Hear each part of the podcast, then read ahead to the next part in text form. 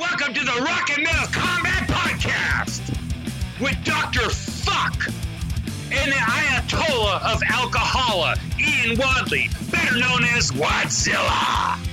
So enjoy another awesome, incredible episode of the Rock and Metal Combat Podcast. Bam, bam, bam, diddly dee. Control! Smack 'em a gob. I'm Ricky Schroder, and with me is. Oh yeah! Who's the black kid on Silver Spoons? Alfonso Ribeiro. That's me. Yeah, Godzilla. Silver Spoons. Yeah. Good, And- good try. And and and Ian, with us, we got a special guest. Tell the people who's with us. Oh my God. Uh, well, he's got a lot of bands, but probably most of you know him from Death Angel. We got the drummer Will Carroll with us today. Thank you, Will. Hey man, what's up, everybody? Uh, pleasure to be here. Oh, we'll see what you feel after you're done with the show, if it was a pleasure Yeah. or not. Yeah, he said that a little too quick, but uh, we appreciate you being here, brother. yeah, man, uh, I love talking, you know, metal and rock, and Voice I the could call. I could chop it up with the best of them. Yeah, yeah, I know this because me and Will have done like, what, like me and Will have on my other podcast. Didn't we do like a, a four hour session once on one? Because we would do discographies, not just a fucking album. Yeah, I think it was one one, one of the Who Who discussions was like four hours long. yeah, yeah, two parts, two hours. You know. yeah, And I, I'm particularly excited because, Will, I'm going to get to see you perform for the first time in April when you come to New Orleans. Oh, Uh, right on. Uh, are we playing the House of Blues there, or, or where are we playing? Yes, yes, sir. It was rescheduled, and I'm so happy because when you were originally supposed to be here in October, it was during the week. I was on call that week, and I had to miss it. But now you guys are coming back in April uh, with Exodus and Testament, and I mean, what a fucking lineup! And this will be my first time seeing Death Angel. I'm so excited, and who knows? Uh, you know, but we'll see by the end of this episode. Maybe I'll get to meet you. Maybe I won't. Yeah, maybe you won't be let in at the end of this episode. yeah, yeah, but but uh, no, I, I'm really excited to see you, brother, and, and to see Death Angel, and and what a great tour you got going on. Uh, everybody, I mean, you know, check it out. Yeah, um, yeah, we're totally stoked. I mean, obviously, it's it's taken a while because we had to postpone it from this year, you know. So we're all itching to go. But we just played together uh, at the Fox Theater in Oakland a couple weekends ago, and that was sold out. It's a big place. I think it holds like 2,500, maybe more. And it's a beautiful theater, and yeah, it was a sold out show, and it was great. All all bands were firing on all cylinders. It was awesome. I saw the clip of uh, Endless Time, seemingly Endless Time from that show. Yeah. That was, that was awesome. That's all I saw from the show. But some guy filmed it from the center and the back. I, I don't know if he worked for you guys or, or the tour or something, but it was like, it was really nicely shot. And how was the sound quality? Sounded great. Killer. I, it wasn't like the soundboard off it, but the guy had a good camera. You know, Cool. the mic on the camera was really good. And also, not only did Ian get lucky because they switched the date where he can go now, but they also added a date to Orlando, Florida. So it worked That's out right. for me and you, Ian, because now I'm going as well. Because it wasn't coming to Florida before the postponement. yeah, that's pretty Awesome. silly, you know, that, Yeah. that we weren't going to be playing Florida the first time around. So that's awesome. I think we also added a show in Portland, Oregon, which is we weren't even going to go up to that region, to the Pacific North uh, West, but uh, now we're playing Portland, Oregon as well, and I think Sacramento, and yeah, we added a few shows, so it's filling out. It's really, really killer. Portland, Oregon. That that that sounds like a cool place to like find some field and eat mushrooms. You know the mushrooms are really good in Portland, Oregon. Oh, totally. And there's like a million record stores in Portland. I mean, and a million bars. Uh, but yeah, there's, there's tons of record stores up there, so it's a good place to for a nerd like me to go record shopping on shrooms. on shrooms, right? Well, if you like bars, we've got a few here in New Orleans, man. I oh, right. There's like two record stores, you know, that I'd recommend, but plenty of bars. right. Wait, so when we play uh, uh, New Orleans in uh, in May or April, when, when's that show? A- April. And it's on weekends, I take it. Yes, it's on a Friday or Saturday. I, I know it's a weekend show, Killer. which is rare because uh, this is a market. Unfortunately, a lot of people skip now, and and it's even more rare that you get a show of this caliber on a weekend. So I'm super excited, and I'm going to be there. Depending on how this goes, I might be in costume, uh, but I will definitely Right. be there. Hey, you know, the last time we played the House of Blues in New Orleans was like maybe seven years ago, and we played one of the small rooms. They have multiple size rooms. Oh yeah, Yeah. yeah, that small room. I saw Uli John Roth in that room. Okay. Yeah.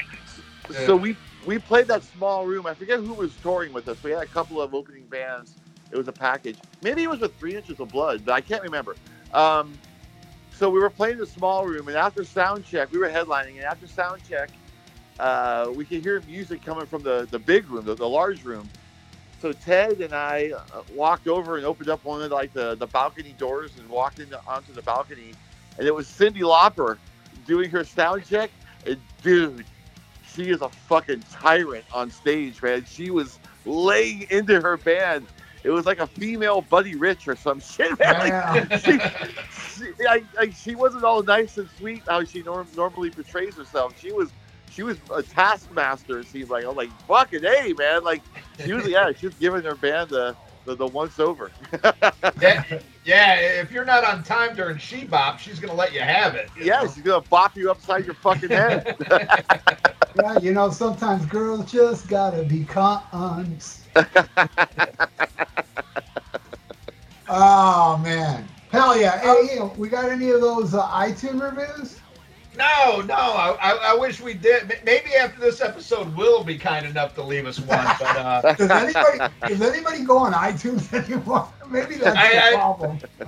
I, I know that, that that is the problem. It's it's like nobody goes on Facebook. Kids these days they want TikTok and all that shit. You know, we're on we're on a tired platform, but fuck it. Uh, but no, we don't have. I just checked. We don't have any new ones, but we still have a very high rating. So there's that. But fuck it, we might as well get into the news and some sad news to open up. Um, depending on whether you're a fan enough. But we lost one more monkey today. Michael Nesmith passed away. So now there is only one monkey, yet somehow Sammy Hagar is still alive. There is no God. Uh, you know, you know, poor Ken Mills is sad today. Uh, all we have left is Micky Dolenz and Paul Stanley, Slash, and Rob Zombie and others have, uh, you know, posted their mourning. I, I'm not a huge Monkees. I, I'm more of a fan of the show probably than the music. I, I, I mean, I like them, but you know, I'm not an Uber fan. But uh, yeah, sad to see him passing. And and again, I, I get sad. Somebody that doesn't even I don't even know dies, and I'm mad that Sammy Hagar is still alive. And, uh, He's worse than me, Will. uh, yeah. uh, yeah, uh, Will, Will can tell. this motherfucker. But uh, yeah, are either of you guys Monkees fans at all? Um, like monkeys, Will? Uh, I liked the show when I was growing up. I loved it. I thought it was a hoot. Um, and you know, I never owned. Actually, that's not true. Someone in my family owned a Mon- Monkees record. I remember listening to Last Train to Clarksville when I was growing up. Uh, I didn't. I didn't dislike him. You know, I wasn't like a fan or anything, but I did love the show. And I respect Michael Nesmith because he was the only real musician in the bunch, and I think he wrote all those songs. And he actually tried to have a career in music after the Monkees, like a serious career, I believe. But uh, you gotta respect that. You know, being surrounded by a bunch of uh, frauds or whatever you want to call the other members in the Monkees, like he was the only real musician in, in the force. So that's cool. Yeah, I was um, I I I only like one song from them, uh, Daydream Believer. But recently, like maybe a month or so ago, somebody donated for me to do the Monkees first Monkees album versus the second one, and I had Ken Mills on the show. Uh-huh. And man, I had some appreciation for some of the songs. I mean, I didn't run out and buy the records or anything, but listening to it, I was like, wow, you know, the, these deep tracks weren't really bad. Some of them, I was like, man, it's not bad. You know, the greatest mashup I've ever heard, man. Like even to this day, when I, it's a couple years old, and when I still hear it, I, I still laugh, man. But it's Iron Maiden's "The Trooper" mashed up with the Monkees' "I'm a Believer." Oh man, Have you ever heard that? no. Oh, dude, it's called "I'm a Trooper." And, uh, it- it's uh, it's basically the, the monkees music with Bruce Dickinson's isolated vocal track Right. Yeah. Over the got- I monkees music. And dude, whoever did it should win a fuck uh, an award. You know, I mean, it's it's well done and it's hilarious, man. And you know. I never realized how much Bruce Dickinson is screaming his fucking head off on that song. Like he is screaming for the for his life. It sounds like. And when you hear his like track that's isolated with the timid monkees music underneath it, it's like holy shit, man. and yeah, and, and they even have the the solo break from uh, from the trooper over the monkees music, and that sounds wacky with like Adrian Yeah. Guitar. it's, it's it's really funny, man. So I think that's my favorite monkees moment. yeah, there you go. I, you know, there is a guy on on YouTube, and it's probably his creation because this dude has hundreds of them, and it's all perfect. I haven't seen that one yet, but my favorite he's done. You got to see um, the mashup of Hellbent for Leather with Heartbreaker. It's it's not really funny, but you listen to it, it makes so much sense because the Which, melody. which which heartbreaker? Led Zeppelin or no, uh, uh, yeah, Led Zeppelin. okay? 'Cause I was thinking, the Rolling Stones have heartbreaker? Oh yeah, that's true. Yeah, Da, da, da, Okay. da, da. But no, uh, the melody of Heartbreaker matches the the the you know the the chorus and the and the um, the verses match perfectly Huh? to, the, to Hellbent for Leather. You know, Okay. it's not really funny, but it's it's awesome actually. It's really So awesome. is it is it the Zeppelin music or the Priest music it's the Priest music with the Zepp with the with isolated Robert Plant? Okay. isolated Robert Plant vocals. Yeah. Okay. the- I bet you anything was the same dude because that guy's a genius. He's done uh, Dancing Machine, Jackson Five with a camera, a Mean Street from Van Halen. I see that Yeah. one. Uh, I, Yeah. I've heard Yeah. that one. Yeah, that shit was awesome, man. But hey, uh, other than that, uh, rest in peace, Michael Nesmith. Yes. Oh, oh, totally. It, you know, like Will pointed out, you know, he he called, uh, you know, Nesmith uh, a, a actual musician uh, surrounded by frauds, and he's the opposite of Sammy Hagar, who was a fraud surrounded by musicians in Van Halen. So, eh, eh, irony is a motherfucker.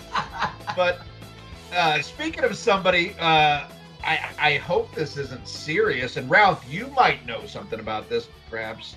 Uh, Yngwie Malmsteen postpones shows on U.S. tour, but they say it's non-COVID related. Uh, Oh, this is the all- first time I'm hearing this. Yeah, because Yeah, I, I have a friend uh, who was at the show last night in, in L.A. She was going to shoot it, and the the two opening back uh, opening bands played, and then he decided he was sick and couldn't do the show. So it didn't get canceled until like ten o'clock at night or some shit. You know? Wow. Yeah. and and and and to, and to find out that it's not COVID related is kind of scary. And I feel bad for whoever is the proctologist because that's one irritating asshole that's hard to cure. Um, right there. Oh, Uh, I was waiting for. I, I thought you were going to throw in the Sammy Hagar joke right there. Yeah, yeah, it's, yeah. it's an asshole. You know, because Yeah. I you know like uh, if, if it's not COVID, I'm really worried for Yngwie because you know Sammy Hagar's an asshole. exactly. So they have that in common. Uh, but yeah, let's uh, let's let's hope it's nothing uh, life threatening, and uh, Yngwie can uh, can sing and piss off a lot of people who paid money.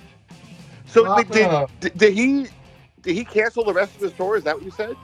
Yeah, yeah, they're they're postponing the U.S. shows. So as of now, uh, you know, no statement. All they've released is that it's non-COVID related. Huh. Interesting. Wow. Well, after after we're done here, I'll, I'll be calling Brian, their drummer, because he's my buddy and he's in my band. You, see- you like what I did there? I did kind of like a Eddie Trunk name dropping thing. Yeah, yeah, there Wait, you the, go. the, the, wait, the drummer for Yngwie is in your band? Yeah, he, he's Okay. In, he's in. I, I had a side band called Combat. He was on that, and now he's in Thrasher Die. Oh wow. So yeah, he's uh, an amazing drummer, and he also I got to do a plug.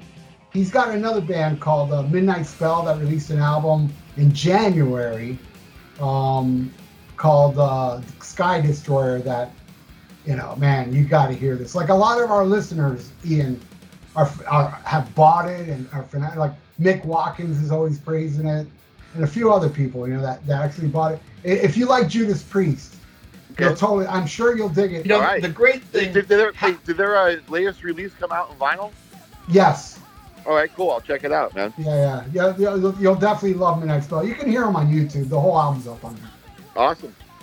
I, I tell you the greatest thing about you know uh, uh, what's his name Brian uh, Wilson.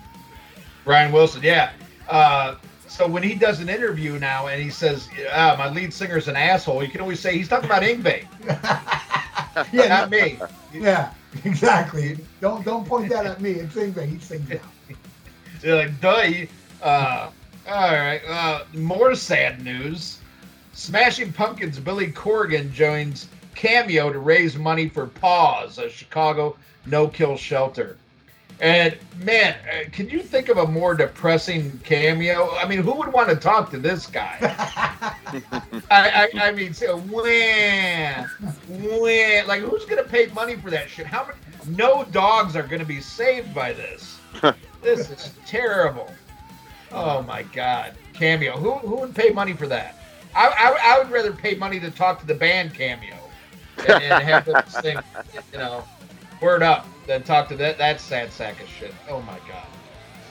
All right. Well, Tom G. Warrior, also known as Tom Gabriel Fischer, um, clarified comments he made earlier this week about Celtic Frost tribute shows, saying it would not be a permanent project, but he would like to do some shows as a tribute to his partner, you know, uh, Martin Eric. Is it A- Aon or, or Aaron? Ain. Ain. Um, you know, which you know, it's kind of hard to have Celtic Frost without Martin because I mean that was like you know the Steely Dan, the Walter and Becker. It was really those two. But I would not be opposed uh, to go seeing a show where you know they're playing Celtic Frost. I would love that shit. How about you guys? What do you think? Oh Yeah. fuck yeah! I, I love I, I love Celtic Frost, but you know he, he made it clear, you know it's just going to be a couple shows for tribute. So it's like, uh, yeah, I still want it to happen. I'm happy it's happening, but I'm not happy it's not happening next to you know like two hours from here, you know. So I won't get to see it, but I did see the reunion shit. I saw him back on the in, into the Pandemonium tour too.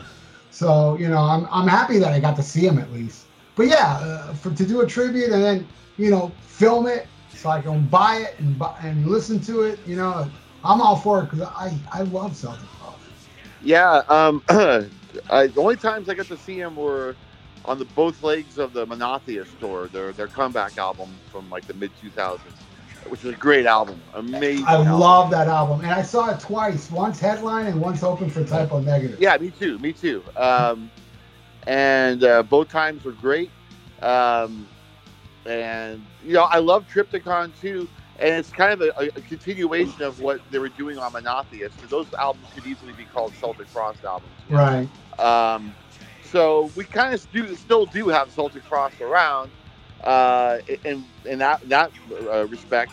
As far as hearing the classic songs, yeah, dude, hell yeah, I would love to go see a show where they brought up, you know, Reed St. Mark on drums, and you know Kurt Victor Bryant and this uh, different people, so Stephen Priestley on drums.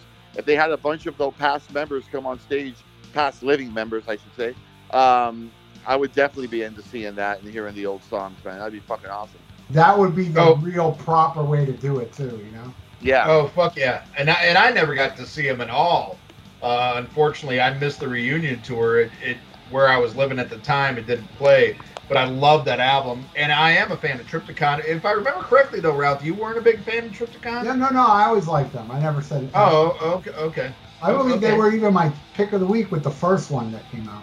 Oh, Yeah. okay. Right on, right on. Yeah, I would love. Fuck, I don't care if they play Cherry Orchards. I'd be like, right on, right Dude, on. Play I. I mean, I'm not trying to be hip here or or be Oh, that you're guy. One, you're that, one that- of those.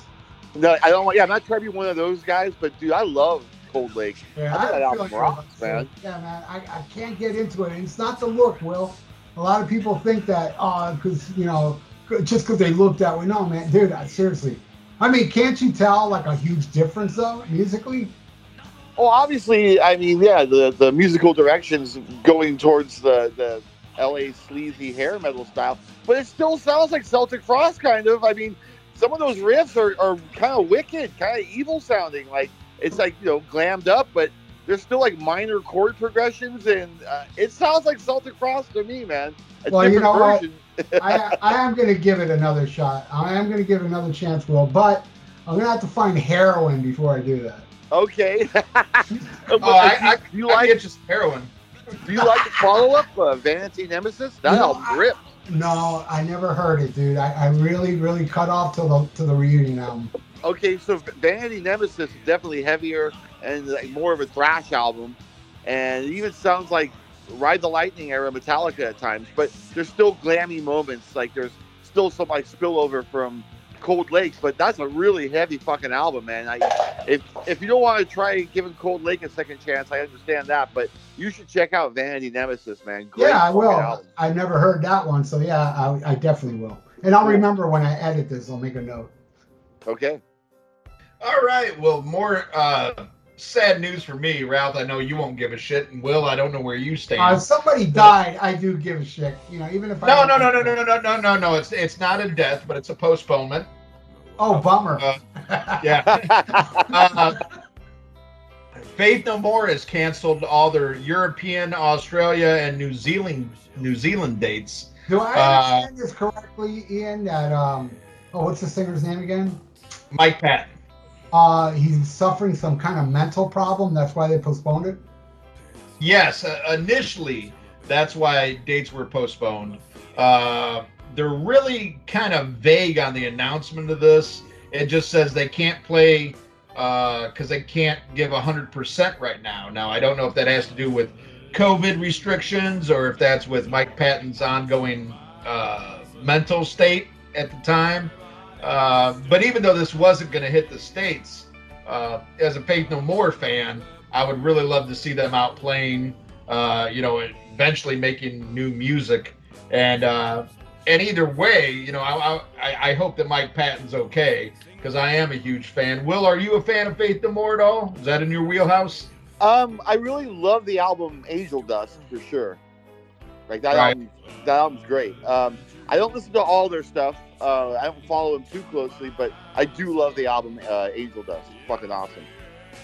You know, Right uh, uh, Ian, um, maybe Mike has been, um, he probably has the same ailment me and you did when, uh, me and you have when, when we found out, when we found out Sammy Hagar joined Van Halen. Maybe he's suffering from that. Yeah. It, it yeah. fucked us up, Will. Okay. I, I, I was out of commission for a good decade. It really fucked me up. Yeah. you know, I, I have a funny Van Halen story. Um, my uh, my fiance uh, was temping at some. Oh, she was temping at Skyy Vodka. She was working the the front desk, and uh, this is when Sammy Hagar was like selling his tequila brand to Skyy Vodka, that Oh. huge that huge deal or whatever.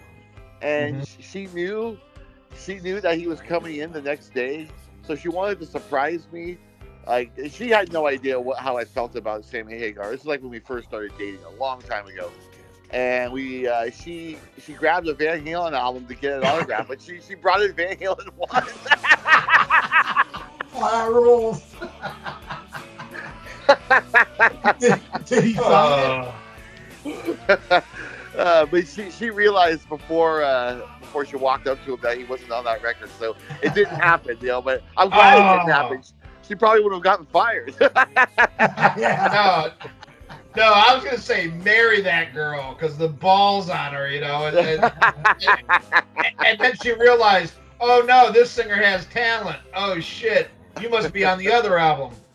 I, I, if I was to meet Sammy Hagar, I'd make him sign like a five finger death punch album for me.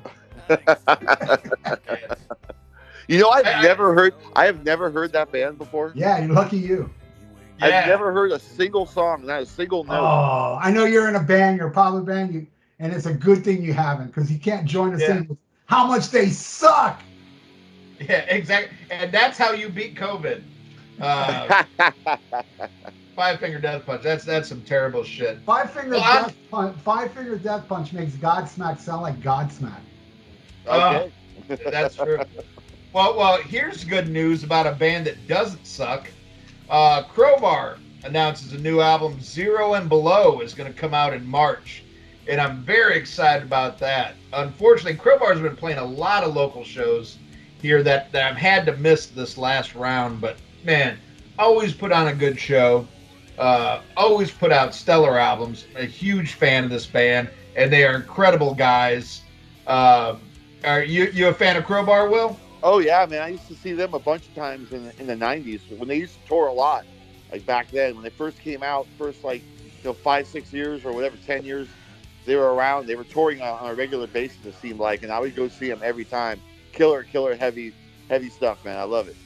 I was Well, I- uh, I, was never really a crowbar guy till I saw them open for SOD in '99, and holy shit, man, that was mind blowing. Because that was the first time I saw him, and they they were so good. I didn't really hear enough about them. I have the solo album Kirk Windstein put out a couple years ago. Oh, I love it. Love it. I, I have it on vinyl. It's really really good.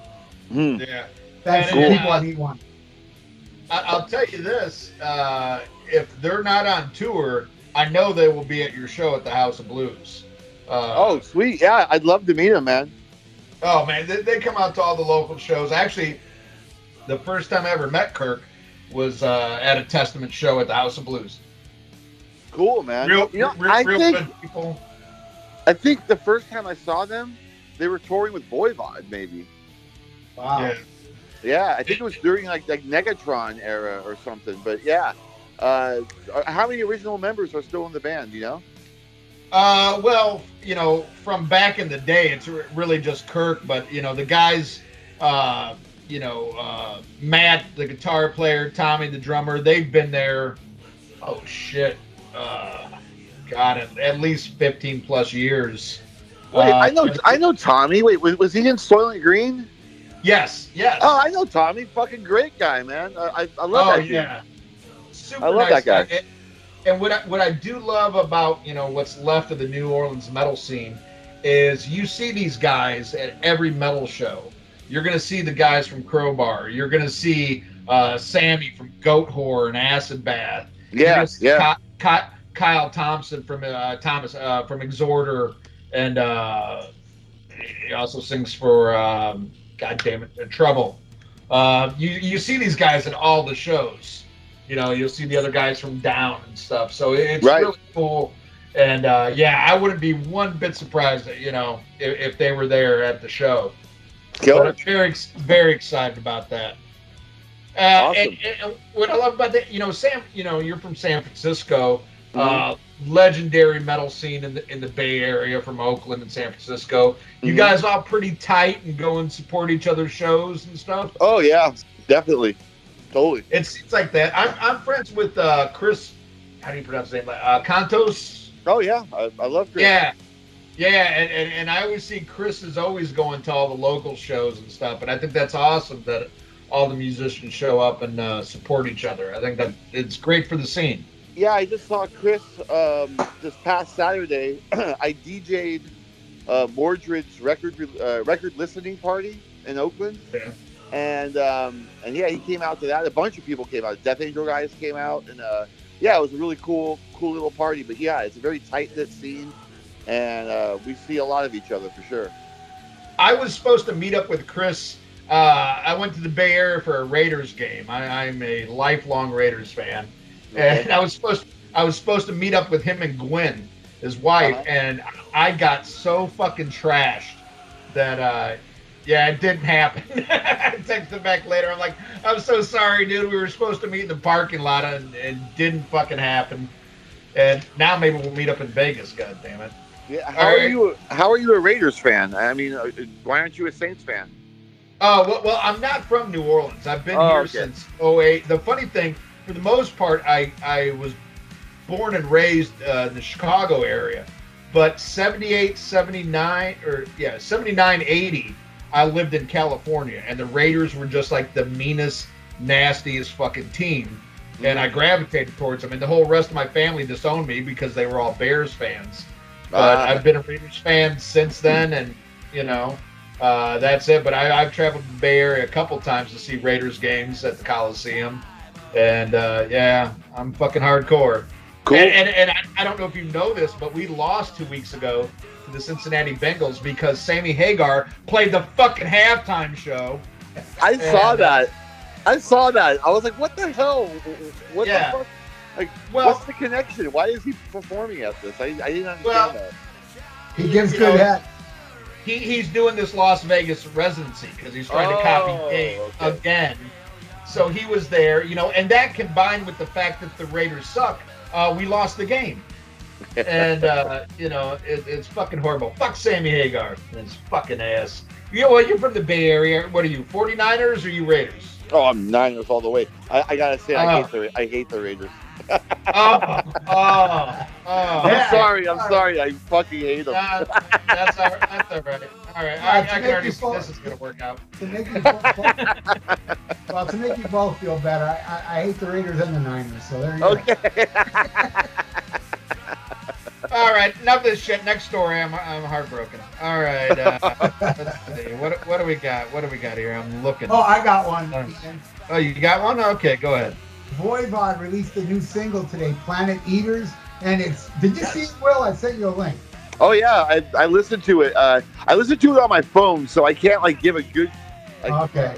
a, a good review of it because I it sounded awesome It's awesome. from my phone. It sounded great. Yeah, dude. It's and it's a trippy, total video of Voivod, all animated with Yep. you know the alien shit. To me, like wh- what we're talking about tonight, Blue Öyster Cult.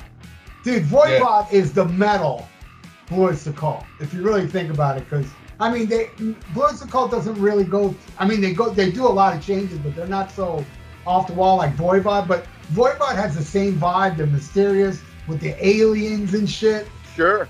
You know, I see a big connection with Voivod and Blitz Cult, where they don't sound nothing like, uh, unlike, you know, Ghost, but they don't sound like Blitz Cult, but they have that same wackiness in their fucking music, you know? Absolutely.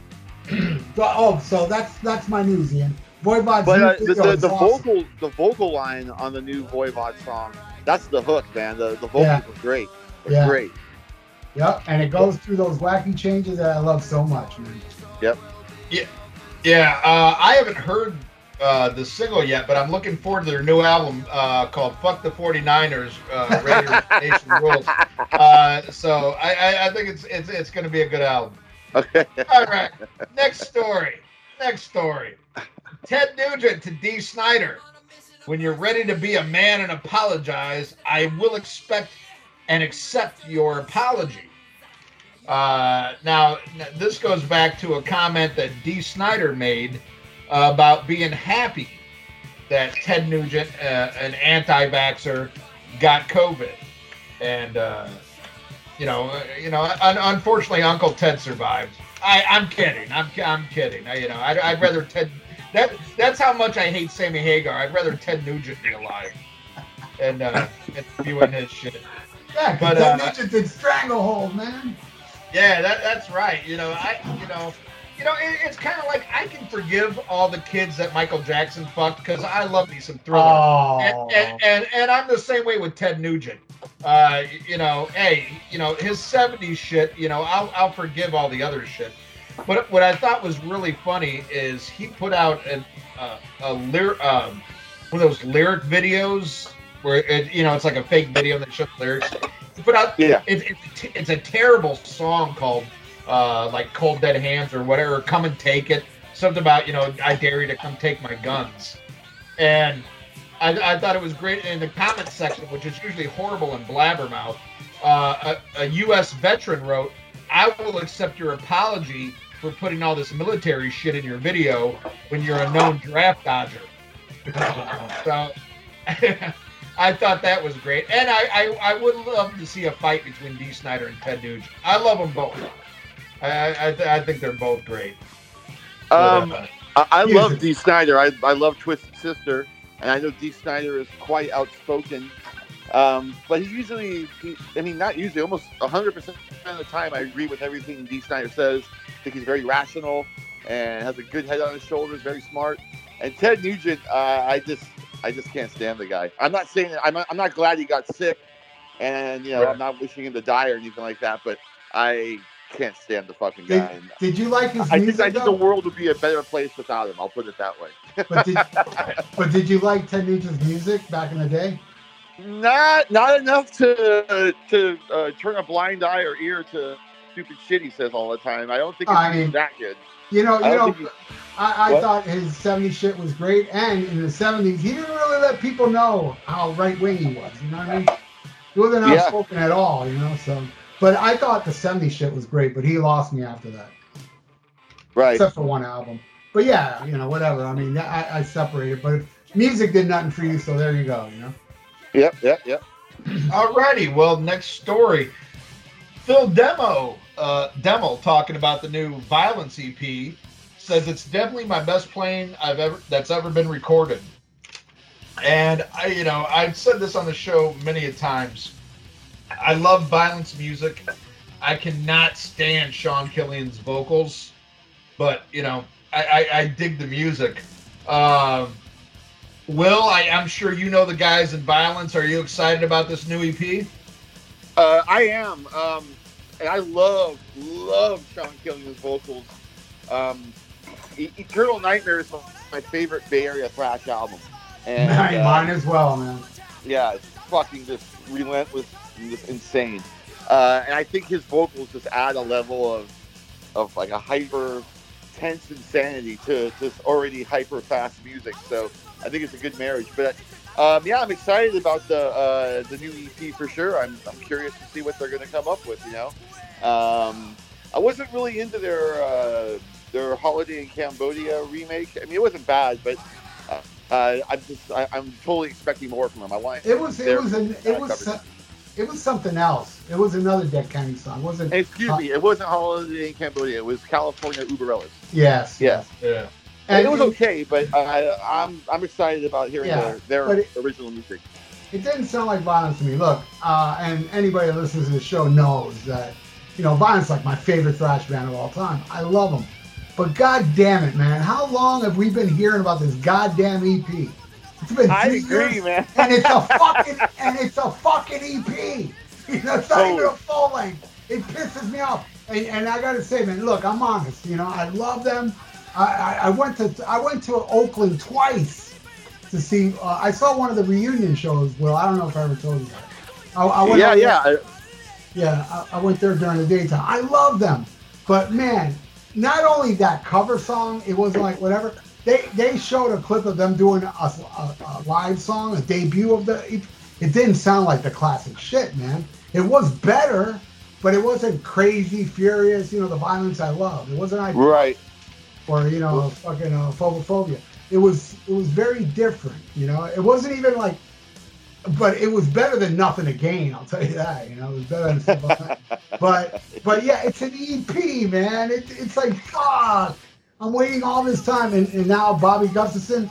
excuse me. Now it's time for Eddie Trump Theater. Uh, a cool friend of mine, you know, he lives down here. We hang, and he did a solo on on the Overkill cover we did. He's in the band now, you know, so I'm very excited to see what he does because I love those first three Overkill albums. I think he fucking rips on it, man. Oh yeah. First, four. First four. Year of Decay being my favorite. That and Feel Fire. But uh, I'm excited for it, but it's gotten to the point where I'm now I'm like just downright frustrated with the whole thing, you know? Well, yeah, you know, I, I don't know what the holdup is. I haven't heard anything uh, through the Bay Area thrash grapevine about taking so long, but uh, yeah, I- I'm still I'll be I'll be stoked to finally hear it. well, you know, I, I, I've got a little inside info, and uh, apparently, uh, it's taken a while because Sean Killian's trying to learn how to sing. Oh, uh, there were, I, I'm kidding. I'm, Uh. and I, I will say this: I, I, I, even though I'm not a fan of his vocals, uh, I, I think Sean Killian seems like a cool dude, and and what a what a great story about how he's overcome all his health problems. I think that's awesome. I wish this guy nothing but the best. I'm excited to hear it too because I love, uh, you know, Demmel, uh, Bobby. Uh, they also have uh, Christian Obel Wobble or whatever the fuck his name is from Fear Factory, who's an awesome musician. and Bobby Uh-huh. Dahl on bass. Yeah, yeah, no, no, it's yeah, I think it's Christian, but uh, but no, I'm I'm gonna give it a, a fair chance because you know there's been other bands, you know, I've I've talked about this King Diamond, I couldn't stand at first, and now I love his voice. Maybe one of these days I will come around to Sean. It just hasn't got there yet, but uh, I am excited about the EP, even if it's just for the music. I, want to hear you know that guitar duel, so Yeah, yeah. Right on. be awesome. All right. this is pretty funny. Uh, Nikki Sixx uh, is talking about how great Motley Crue is, and he says Vince Neil has something that nobody else has. Yeah, And, you know what uh, that is? Two stomachs.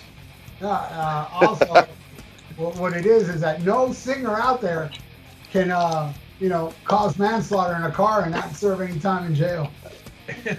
Name another singer that's done that. Nope, can't do it. That's what Vince Oh. Neil has that nobody ever had. Oh God, when is this band gonna go away? I, I- But so, I- so what, what exactly is the story? Nikki Sixx was saying what about Motley Crue? Well, he was talking about how you know Tommy Lee is a monster on drums, and uh, Mick Mars is one of his favorite guitar players, and he said Vince Neil has something that nobody else has, and and I, I would agree he has the ability to uh, half fill stadiums with uh, with no voice. They, that, that is amazing talent. The guy, the guy, dude, I saw it. It was something like forty thousand dollars to book Vince Neil to play. I don't know, man. You pay somebody forty thousand dollars, they go up there and half-ass it, and then he keeps doing it all across the fucking country with forty thousand here, forty thousand there. Dude, Vince Neil's a pimp, man. He don't give a fuck. He don't care a fuck what he looks like. He goes up there and doesn't even fucking sing, and he makes forty grand. And you know why most people? I'm telling you, if you were to take a poll at a Vince Neil show, who would go see that? Like 20 percent or, you know those crew crew uh, twats that don't know no better. But the other 80 percent is there for the train wreck. People love train wrecks, and they, they're there to put up their cell phone and film the shit and put it up on. And you know it's gonna end up on Blabbermouth the next day. You know Vince Neil does a show, and you know, and people be goofing on it. But to, to me, I don't get it. Vince Neil's been this way for like way over a decade. And now people are catching on. You know, there's that real famous clip where they add subtitles to what Vince Neil's singing Oh yeah, to seen kickstart dude. Yeah. How long ago was that fucking concert shot? At least Yeah. five, six years. That was before the Fell World Tour, which was six years ago. So it's like maybe ten years ago that fucking video that, that he sounds like that. I don't see the difference. I think his voice has held up just like that than it has now. You know, he's no worse.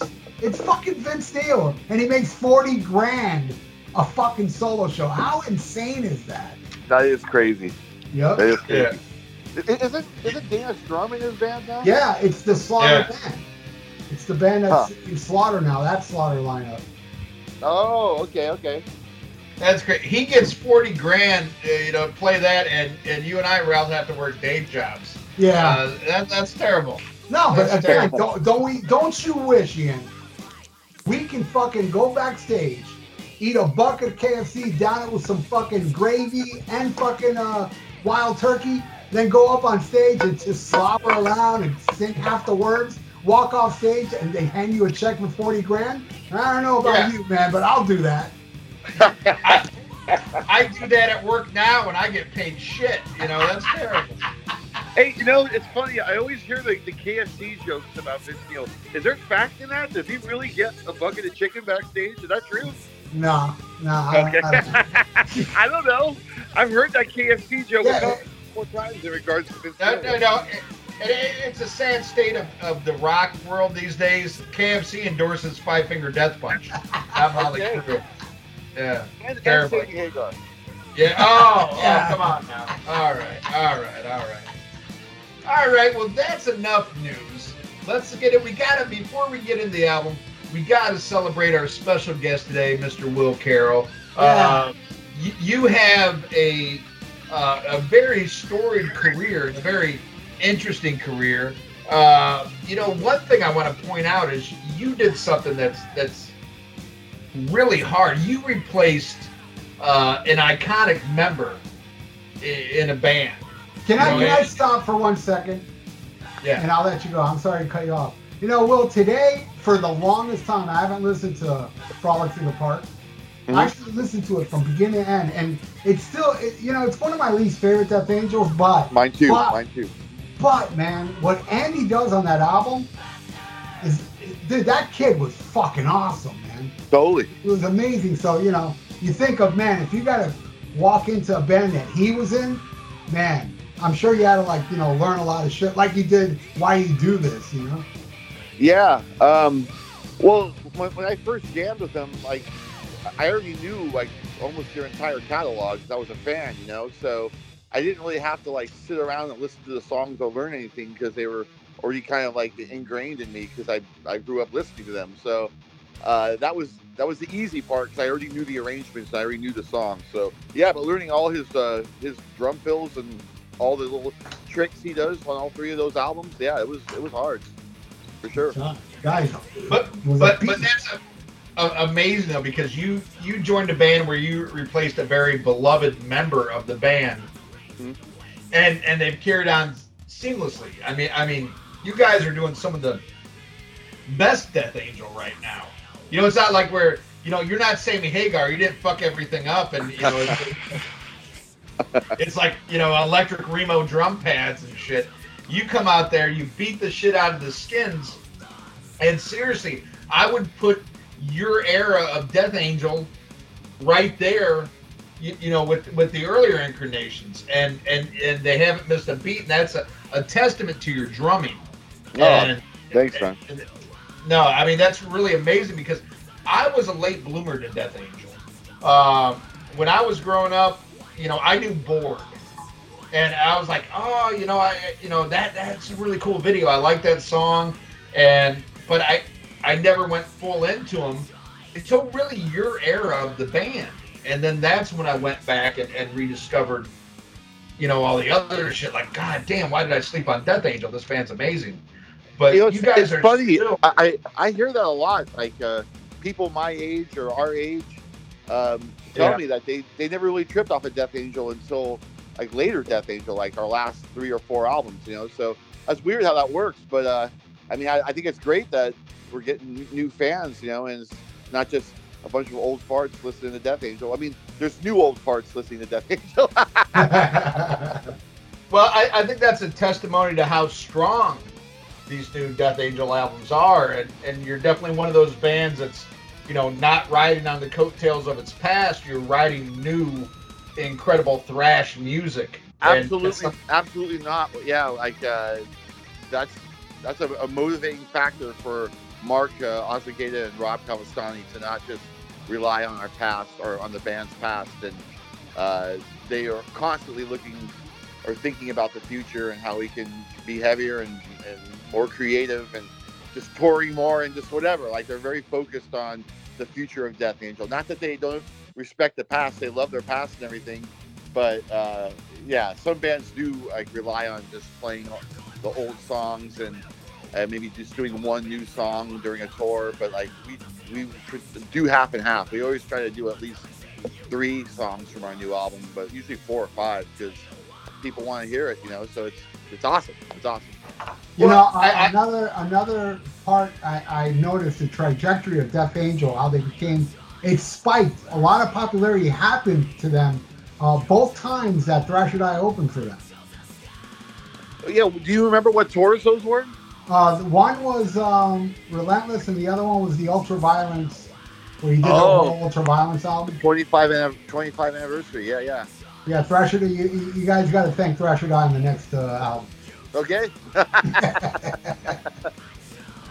so, well, uh, yeah, go ahead, Ian. Well, I was going to say, uh, besides Death Angel, you're also a very busy man. Uh, I see here on your resume you have Hammers of Misfortune. Is that something that's still? Yeah, I was. Uh, I uh, recorded their last album from 2016 called uh, Dead Revolution, and I did some touring with them. I was in them from like maybe 2012 to like early this year. Um, they just recorded a new album with a, a different drummer, the guy from uh, oh, what's that Voivod type of thrash band? Uh, Vektor, the guy from Vektor. Love um, that band, man. Yeah, the killer band and the killer drummer, dude. Like the new uh, Hammers Misfortune uh, is is, a, is very different than the stuff I was doing with them.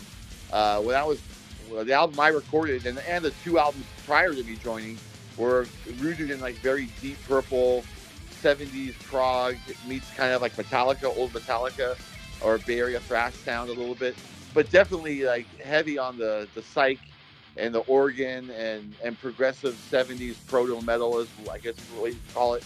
But uh, this new stuff is a completely different sound. It sounds like Vektor actually, It's very very fast and frenetic and um, it just sounds like a different band. And uh, you know, like they when John sent me the song earlier in the year to you know see if I would consider recording another album.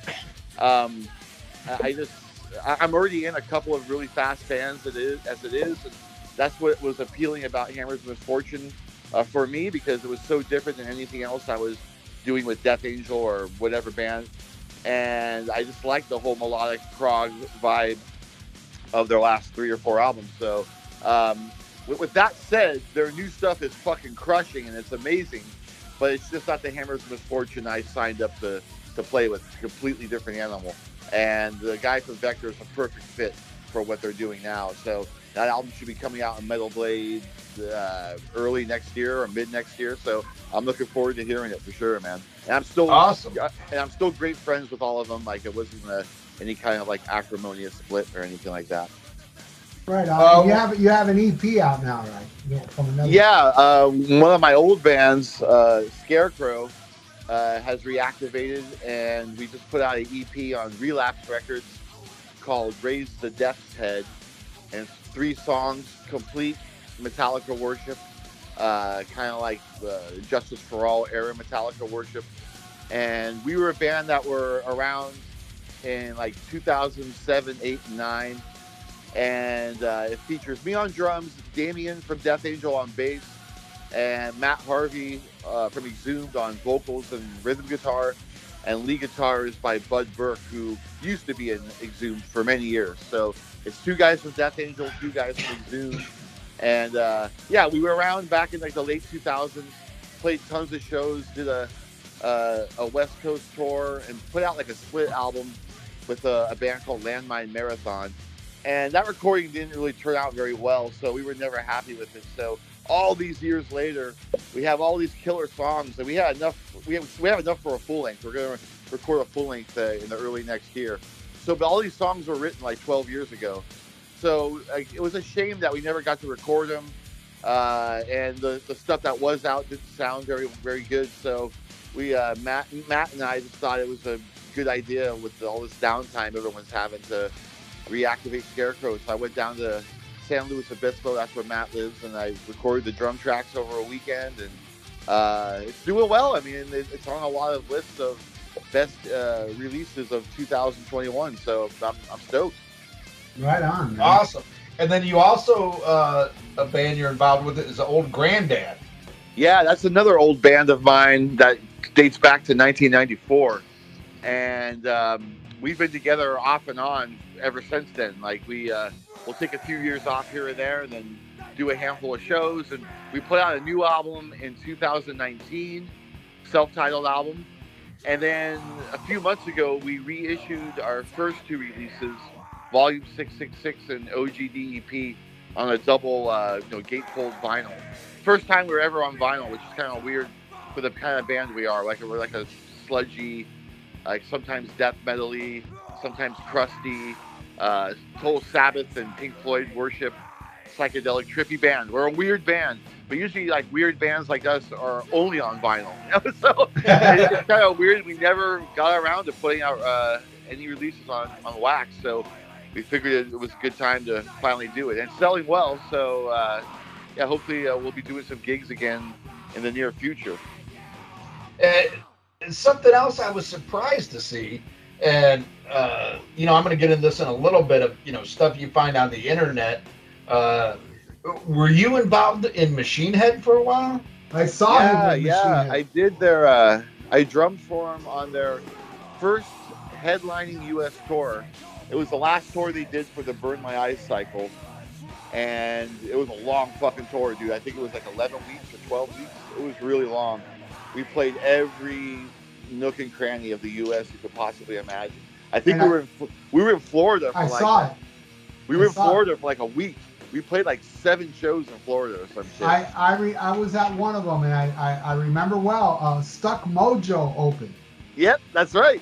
That's I saw so, that tour. So you you were the guy that originally replaced Chris Kontos, then, huh? Actually, that's not true. There was a guy between okay. between Chris and I that went to Australia with him, and he did like maybe three or four shows, and he did one show in LA with them. This dude named Walter. Um, I think he actually drums for DRI now.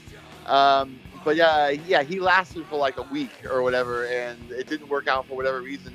And when they got back from Australia, they already had this uh, headlining tour scheduled within like uh, like less than a week or like maybe like eight days or something.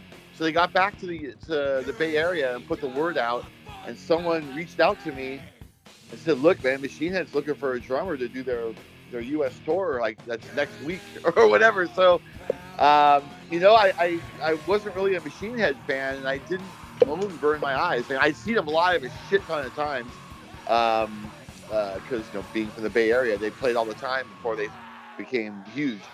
And uh, I, I didn't dislike them, but I didn't have the album burn my eyes, so I, I didn't know it that well. I just knew Davidian and, and Old, the, the, the two video songs. I didn't really know anything else.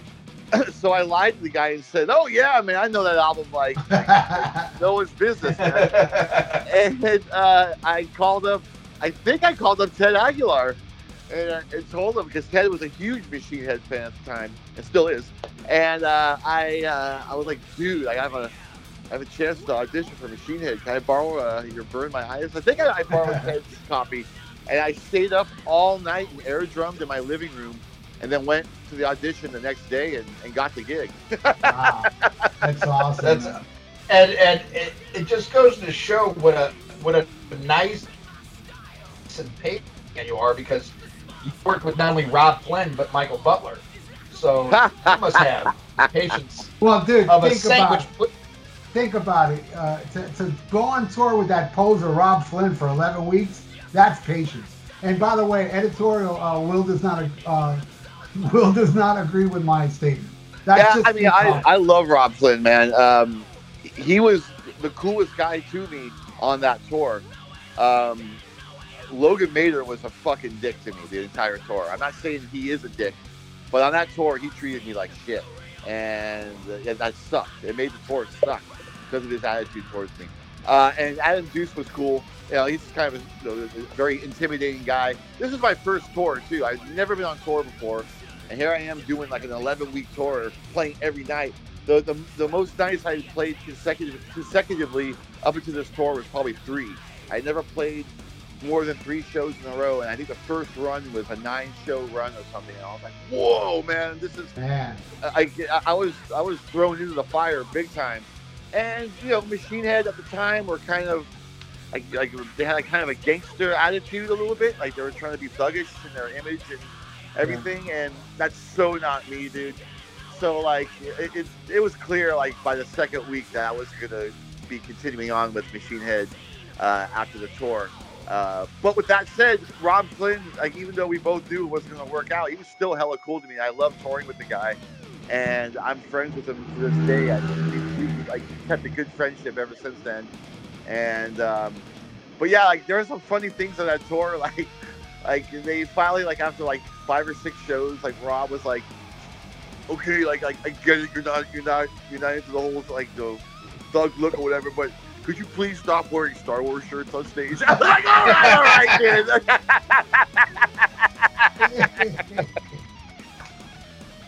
oh man but it, you know that had to be you know good practice for playing with this last band i want to talk about and that is the acdc tribute band acdcs that Uh-huh. you play with, uh, featuring zetro uh, and, and amazing by the way I, I, i've seen lots of live footage of you guys playing and and, and that's amazing but uh, Yeah. oh uh and so, so, so did did Logan Mader uh, help you uh, deal with people like Michael Butler? So Uh, here's here's my question to you. Uh, what's what's the the rift between you and Mike Butler? Oh God! Uh, this goes back to the very first Rockin' Pod, and at the time, uh, Michael Butler has is, is supposed to be, uh, you know, one of the innovators of podcasting. He had one way back in the day, and I was curious to meet him because I'm one of two people who bought Exodus: Force of Habit. I was the other guy. Yeah. And uh, you know, so I was like, oh, I want to meet this guy, man. I'm, I'm like, I like that album. It gets a lot of shit, but I like it. And man, this guy, I I, I, I know you play with him. I, I know he's a friend of yours. What well, let's not let's not get let's not go too far. Yeah, yeah, yeah. What, what what an asshole though. This guy had a fucking attitude and a fucking like, you know, I'm a rock star here amongst you humps. And I'm like, bitch, only me and Ralph know who the fuck you are. Yeah, you know, and, and, you know, you're you're leaving out an important part. You're leaving out an important part. He was causing a hissy fit because of the table they gave him, which was no different oh, than yeah. everybody's table. We all had the same type of table. Well, he showed up. He showed up way late, like pulled some total rock star shit. Showed up way later than everybody else, and then bitched because he didn't have enough of a rock star table. And then, you know, we were doing this was at the beginning of Rocket Pod. We were all doing stuff to raise money, and Ralph and I raised a shit ton through our audience. Uh-huh. And what, what we were doing is we were telling the fans, buy your own episode. You know, for for 40 bucks you can pick the album. For 60 bucks you co-host the album. Uh, you know, the the episode with us. And we wanted to do something that was, you know, affordable and, and something that the fans would love. You know, you can be part of the show. You know, mm-hmm. Ralph and I are just music. Well, Ralph's a rock star, but you know me, I'm just an asshole with a mic. You know, we're no better than you. You become part of the show. People loved it, and yeah, we made a ton of money. But Ian, I'm not, I'm not, I'm not a rock star like you know um, uh, Michael Butler because I agree to do a show with you. Yeah, exactly, exactly. So I mean, you're hard up, but you're a rock star. Yeah. Uh, but but uh, Michael Butler's thing to raise money for this, and actually, you know, we raised the money that paid for him to get there. His thing was, if you pay a hundred dollars, I will have lunch with you. Whoa, and, really? And, yeah. yeah. And, and, and, I guess two people did that. you know, but it's like, you know this guy. Would you pay a hundred bucks to fucking eat McDonald's with this fucking hump, and and you would have to pay with for the meal too. And well, then, I, go ahead, go ahead. uh, you know, to add insult to injury, uh, he had another at the time famous uh, podcast host on his show while we were doing our live show, and they just insulted us. And there was plenty of other shows there that aren't our particular bag, not our style. Right. But to us, it, you know, it was a brother. Hey, we're all doing a show here. Some some shows are different than others. Just like you know, you play with other bands might not be your bag, but you know, you all have a common goal you're trying to achieve. Right. And he he started talking shit about us, and then he got this nickname at the event, Michael Butthurt. Well, no, that yeah. Well, uh, let me let me clarify that because uh, I had a conversation with Michael Butler afterwards uh, when he threatened to kick your ass, but he thought you were me. Right. And he he described you as what he said. That's the guy that made the was it Twitter? I think it was Twitter. The Twitter account of Michael Butthurt. And what it was, Michael Butthurt was a, a, name I came up with during our show after the event. And somebody that listened to our show that we both know who it is. I'm still not going to give the guy up. But I thought it was fucked up because not only did this guy make a Twitter account as Michael Butthurt, but he was posting videos that I put up on my YouTube page to make it look like it was me, you know, because I came up with the word. So I explained it to, to Michael Butthurt, and I said, look, that wasn't me, and I even told him who it was. And then he said, all right, man, everything's cool. And then I related to Ian. I said, Ian, you know, Michael Butler said everything's cool and everything. And Ian's like, fuck him. I'm gonna still talk about him. Go, all right, that's you. You know, I ain't gonna censor Ian. Yeah, well, no, it was. He he kept it going, and the thing was, the first two years, Ralph and I paid for all these other podcasts to attend this event. We, dude, I'm serious, Will. We raised enough money to get all the podcasts plane fare and hotel right. stay. That's how much money right. we raised. Yeah, we, we raised a shit ton of money. We kept nothing for ourselves. Uh, I mean, we got our airfare and our hotel, but we kept nothing for spending money. Everything else went into the event, went to pay for other podcasters, you know, for their airfare, for their for their hotel fare, and, uh-huh. and, and, and to the event itself. and we did this very selflessly, but we did something that nobody else did. We gave people what they really wanted. We let them become part of the show. People love to hear their name. People love to be part of something. They they they feel more attached to it, you know. And then you got fucking Michael Butthurt. Yeah, for a hundred bucks, I'll, I'll, I'll fucking eat Mickey D's with you. And then he talked shit about us for two years, and I had nothing against the guy. In fact, I stood up for him, said, "Hey, I love that album he played on that everybody thinks sucks," you know. But he kept Yeah, talking you know- shit. I just want to say, like, this is how well I know Mike. Uh, this is the first time ever hearing about him having a podcast or being some kind of podcast guru. I, I, I don't, I never even heard about this until just now. So I barely know the guy. Yeah, He just And- plays and in the band. Yeah, and I'm I'm not trying to drag you into the middle of this by any means. This is you know our beef or particularly my beef with the guy. Right. Uh, you know, it's just like, hey man, I never did dick to you, and you're gonna talk shit about me. And he said on one of his podcasts, "Oh, I see, I'll kick his fucking ass." I, I mean, you've seen this guy in person. This motherfucker would have to jump off a six foot ladder to kick me in the shin and, and you know, and I and I'm not a tall guy. I mean, this guy looks like a Eddie Munster fucked a Hasidic rabbi, you know, and, and he's gonna whoop my ass. Get the fuck out of here, you know. And Yeah. I'm, I'm not I'm not a tough guy. I'm gonna beat your ass and shit. But but I will tell you, I'm a better fucking podcaster and I'm a lot funnier. But enough about this guy. We're we're, we're here talking about Will Carroll. All right. Will Carroll, you know, eh, you know, and I was so excited to have you on the show. And you know, I already knew your incredible uh, catalog with Death Angel because when I told you that's when I really got back into the band. So I'm like, I gotta find some more out about this guy. And I'm looking you up, and then I realize uh, we are two days short of a year of having the same birthday. So we're we're, we're right about the same age, you know. Wow. We're both Tauruses, you know. Uh, we, we, we both love the Oakland Raiders. Shut up. Uh, you, know, you know, we have a lot in common. You know, Oh, so your birthday's May 11th? Yep, May 11th, 1974. You're May 13th, 1973. So we're from the same era. Yeah. Uh, you know, and, and, and so I, I go on Wikipedia to look you up because I, I always want to do a Wikipedia fact and fiction. You know, so many people rip off our show, but only the shitty parts. You know, I'm like, I'm going to rip off some other shit off the internet, this Wikipedia fact or fiction shit. So I go on Wikipedia, I look up Death Angel, and, and of course, you know, there, there's stuff about the great Will Carroll, but they don't have like their own particular page for you. So I searched the dark web and, and and I found out all this shit, but I need to know if it's true or not. So if you Okay. don't mind, I, I got seven questions. I'd like to do a Will Carroll.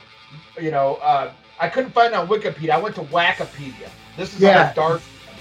And, It's dark, and I- dark web, dark web, fact or fiction.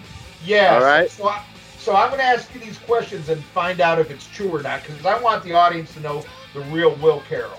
Okay. Yeah, So- because all our audience goes in the dark web. So, all right, all right. We'll, we'll start off. Let, us see if they got the facts right. Uh, your real name is William Bertram Bertram Carroll, born May 13th, 1973. Your father is King Diamond, and your mother is the Great Cat. Is that true? A 100%. Okay, all right, all right. Damn, dude, I didn't know that. That, that makes that that makes me feel better about this these next seven questions. All right. First one. After your famous battle with COVID that was all over the internet, uh, when you awoke from the coma, you said, I would rather go through COVID 19 and 20 than sit next to Michael Butler on a tour bus. Fa- Fact or fiction? Well, you know, uh, I, I I don't see a, a situation ever arising where him and I would be sharing a tour bus. I don't I don't think ACDC is ever going to go on tour. So, uh, but yeah, I uh, uh, you know, Next question. all right, all right. Hey, yeah, next next question. Next question. Okay, fact or fiction? That you were replaced for several ACDC shows by former ACDC drummer Simon Wright when you hurt your back putting Michael Butler into a car seat to go on tour. you know, I've I've met Simon Wright. You guys ever meet Simon Wright? No. No, super cool guy, man. He he likes his drink. Uh, both times I've met him, he seemed pretty buzzed, but uh, he's hella cool, man. And I actually thought he was a great replacement for uh, Phil Rudd. And I think it's bullshit that they didn't ask him back into the band when Phil Rudd was out. Like whoever they got, they got Chris Slade back, right? Yeah, yeah. Uh, I'm not a fan of Chris Slade in ACDC. He's a good drummer, but I just he just didn't seem like the right fit. I wish they would have gotten Simon Wright back. He's a great fucking drummer. Well, here at the Rock and Metal Combat Podcast, we wish they would have asked you.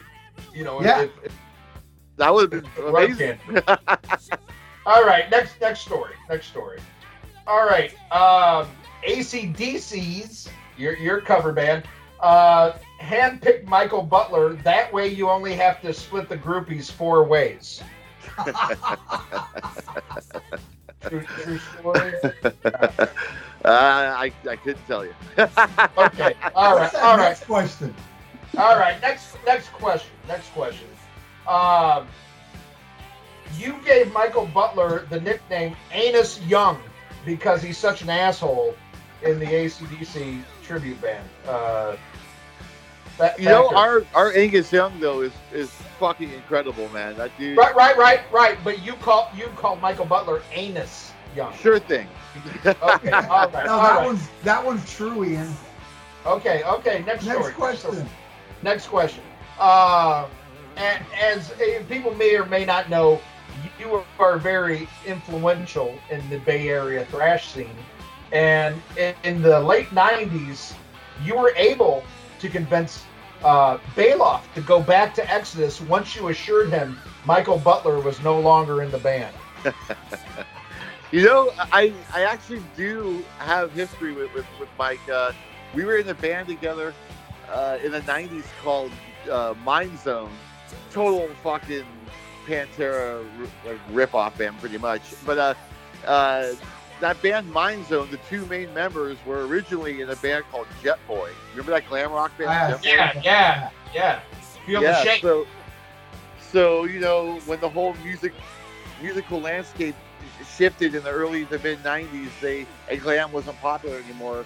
Uh, these two guys uh, decided to form a heavier band, kind of Pantera esque, and uh, I'm not quite sure why I joined them because uh, I wasn't really into the Pantera back then, and.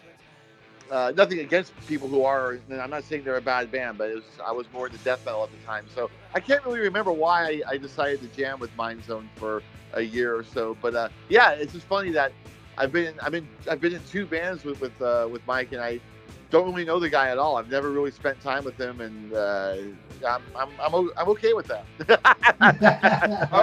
Okay, well, next question. Uh, uh, it says here that a very drunk Zetro put you in charge of uh, placing an ad to find the bass player for ACDC's, and while yourself was very drunk, placed an ad that said, "We're looking for somebody with the musicality of Bobby Dall and the likability of Kevin DuBrow." um, yeah, the so that, that story's bullshit right from the first couple words because I've never seen a drunk Zetro. I would love to see Zetro drunk. That would be hilarious because you know he's a funny fucking guy uh, without the alcohol. I can imagine uh, you know, after a few cocktails, just uh, listening to him go off on his rants. He's funny as hell. So I would love to see Zetro drunk one of these days. Okay. All right. Well, our, our, our last question here, and uh, it shows that you know not only are you you know such an important figure in the Bay Area thrash scene, uh, but you're also very active on social media, and that you created a very popular movement on social media. When a co-host asked you, uh, or, or said to you, said Michael Butler's an asshole, and you said hashtag Me Too. Created. You know, you know. Here's the a Me funny Too story. Um, there's this laundromat in uh, the south of Market area of San Francisco called the Brainwash, and back in the '90s, um, they used to have shows in there, like uh, acoustic shows and small scale shows, nothing like a not a full on band or anything like that. Uh, they had a bar in there too and pinball machines. It was a pretty unique uh, laundromat. but they would have like uh, artists playing there from time to time. And I remember this is a true story. I remember walking down Folsom Street. It's a, the the laundromat's on Folsom Street. It was like nine o'clock at night or something. Like just like in the, the mid '90s, late '90s. I'm walking down Folsom Street. I walk by the Brainwash, and I hear music in there. And I look in the window. There's windows all along the outside of it. I look in the window, and it's Mike Butler playing acoustic music. And I swear to God, I swear to God, he was singing a song called "I'm an Asshole." I am not making this up. I am not making this up. Well, I I- remember, I remember this like homeless dude, this homeless dude standing outside, like like listening to the song, and, and he was singing along. Like his bum was going, "I'm an asshole, I'm an asshole," like that. Well, I heard his name, his nickname is the asshole from the Castro, so uh, I believe it. But But, uh, uh, enough about that. We, we thank you for participating in this, and, and we do offer our deepest condolences that you have to play in a band with Michael Butler. But uh, Ah, it is what bad. it is. And uh, Hey, Fuck hey, it. Ian, after after you were done with that dark uh, the dark web, did you like put some like you know uh, you know some antivirus in your computer? Because I think all that dark web is full of fucking viruses. Yeah, it's full of butthurt motherfuckers. That's And and, and it's, it has actually some truth. Uh, he, uh, Will said some of those questions were true. So the dark web, the dark web is pretty uh, accurate. So I, I, I'm happy to get you know the info out there. You know, take it take it as you will. Some of it was true, some of it wasn't. But Will, we want to thank you for being a great sport and uh, participating. No problem. But let's let's get to the reason why why we're here, and I'm so excited. And this is an album that has been requested on our Facebook page previously, and and when Ralph told me that you were a a uh, Blue Öyster Cult fan, I was like, oh fuck yeah, yeah, get this guy on here so he you know not only can he vent his hatred for Michael Butler, but he can talk about his love for Blue Öyster Cult. So, how did you discover Blue Öyster Cult and uh, the album we're going to talk about, Cultosaurus Erectus? Okay, and for the record, I just want to make it clear that I don't hate Mike Butler. I, I just I, I don't really know the guy. I play music with him, but it doesn't go beyond that. So, It was great to have you on. I'll edit that part out, Will. all Hey, right. So, But but wait Uh, wait before you go into that, I want to say there is a similarity not only because of the close age and the close days, but both you and Ian have the same Blue Öyster Cult tattoo on yourselves. oh, sweet. Nice, nice. Sweet. Yep. Uh, mine, mine's on my wrist, on my left wrist. Where's yours? I think it's upper Uh, arm, right? The- mi- Mine, mine is on my right upper arm, right, right underneath my Type O Negative tattoo. Yep. Oh, wow, you got a Type O ta- tattoo? That's cool. Uh, I got a Type O. I got a Motorhead. I got a Pantera. I got a Dio. Uh, yeah, yeah. I'm a walking ad for bands that I love. Killer. I got I got a bunch see, of band you'll see. logos as well. Um, awesome, awesome. Yeah, he has a Van Halen logo that's wings, not rings. that's right. That's Oh. right. And I got Oh, I got Priest, Kreator, Voivod, Twisted Sister, uh, Celtic Frost, and Kiss, um, and Coroner, and Coroner. Uh, I, I had to fucking like uh, look at my body and do a survey. And Michael and Michael Butler. And Yeah, Michael I- Butler, yes. Well, I Um, got a Michael so- Butler tattoo where my butthole opens up. Looks just like him. A fucking asshole. Uh, anyway, yeah. Let's talk about Blue Öyster Cult. Um, so I'm I'm kind of a late late bloomer with BOC. Uh, I didn't get into them until maybe 15 years ago, and um, I actually used to make fun of them. I used to make fun of people who like who were fans of them. I thought I, for some reason their their music just didn't click with me. For whatever reason, like maybe I was just like immature and my, my musical tastes didn't need to be uh, refined and, and just I had to grow up a little to understand it. I don't know, but I just when I was a kid, I was just never gave him the time of day. And this album cover and album in particular, Cultosaurus Erectus, was my usually my main target. I used to like bring up that album cover and the, the, ti- album title and just make fun of it for whatever reason. But then like like 15 years ago, uh, Damien from Death Angel, when we were playing Scarecrow together, um, he gave me he gave me a copy of uh, Secret Treaties, a vinyl copy. He had a spare copy, and he was like, "Dude, I, I think you'll you'll like this album. You should check it out." and that was it, dude.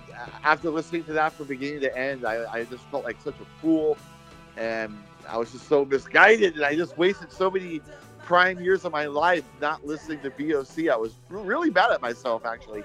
But uh, yeah, I fell in love with them just from Secret Treaties, and you know, I just started buying all their albums, and I'm not sure uh, where along the line I got Cultosaurus Erectus, whether it was early or later on, but um, this is definitely in my top three uh, BOC albums, for Wow. sure, for sure. Wow. Right on. Ralph? Yeah. Um. Well, no, I I got well. We discussed this because we did a, an episode for so um, Agents of Fortune, and and and Ian and I came up with this um, why we feel like Boys the Cult is not as big as they should be is because every that's the album that sold the most, and uh, you know because you know Don't Fear the Reaper, and then when people bought it, you know this you know it's a good album, but it's not one of their best, and it's so out there that it's hard to digest, and that was my first BOC. So I Dude, didn't, it's it's like one of their weirdest albums. It's Yeah. not very consistent, Yeah. and there's a couple of songs that are just kind of like, eh, you know, like not that great. You know what I mean? oh Uh, man, what was the name of that last song on there? Oof, Debbie Denise. I Yeah, that definitely that's one of them. yeah. Yeah. So so uh, that was my first one. So yeah, I was not really, you know, uh, but I didn't last as long as Will because it was just a year or two later that this album came out, and I bought it because I liked the Marshall Plan. You know, when I saw the video for it, so I bought this. I bought the vinyl, and it's my first Blue Öyster Cult album other than Agents of Fortune, and this is what got me into them. You know, I was like, God, this album, like from beginning to end, except for one song, um, it's just fucking amazing. You know, so Yeah, and it's just so fucking weird, but I love it. You know, I just love the fuck. I'll talk about how much I love it because for the longest time, Fire of Unknown Origin was my favorite. Then it was Secret Treaties. Now it's this. You know, those are just those are my top three, and uh, they kind of like they're kind of all like uh, interchangeable for which one's number one. But yeah, those are the three albums I love as well. And Yeah. Spectres is a close number four. Oh yeah, Spectres is amazing.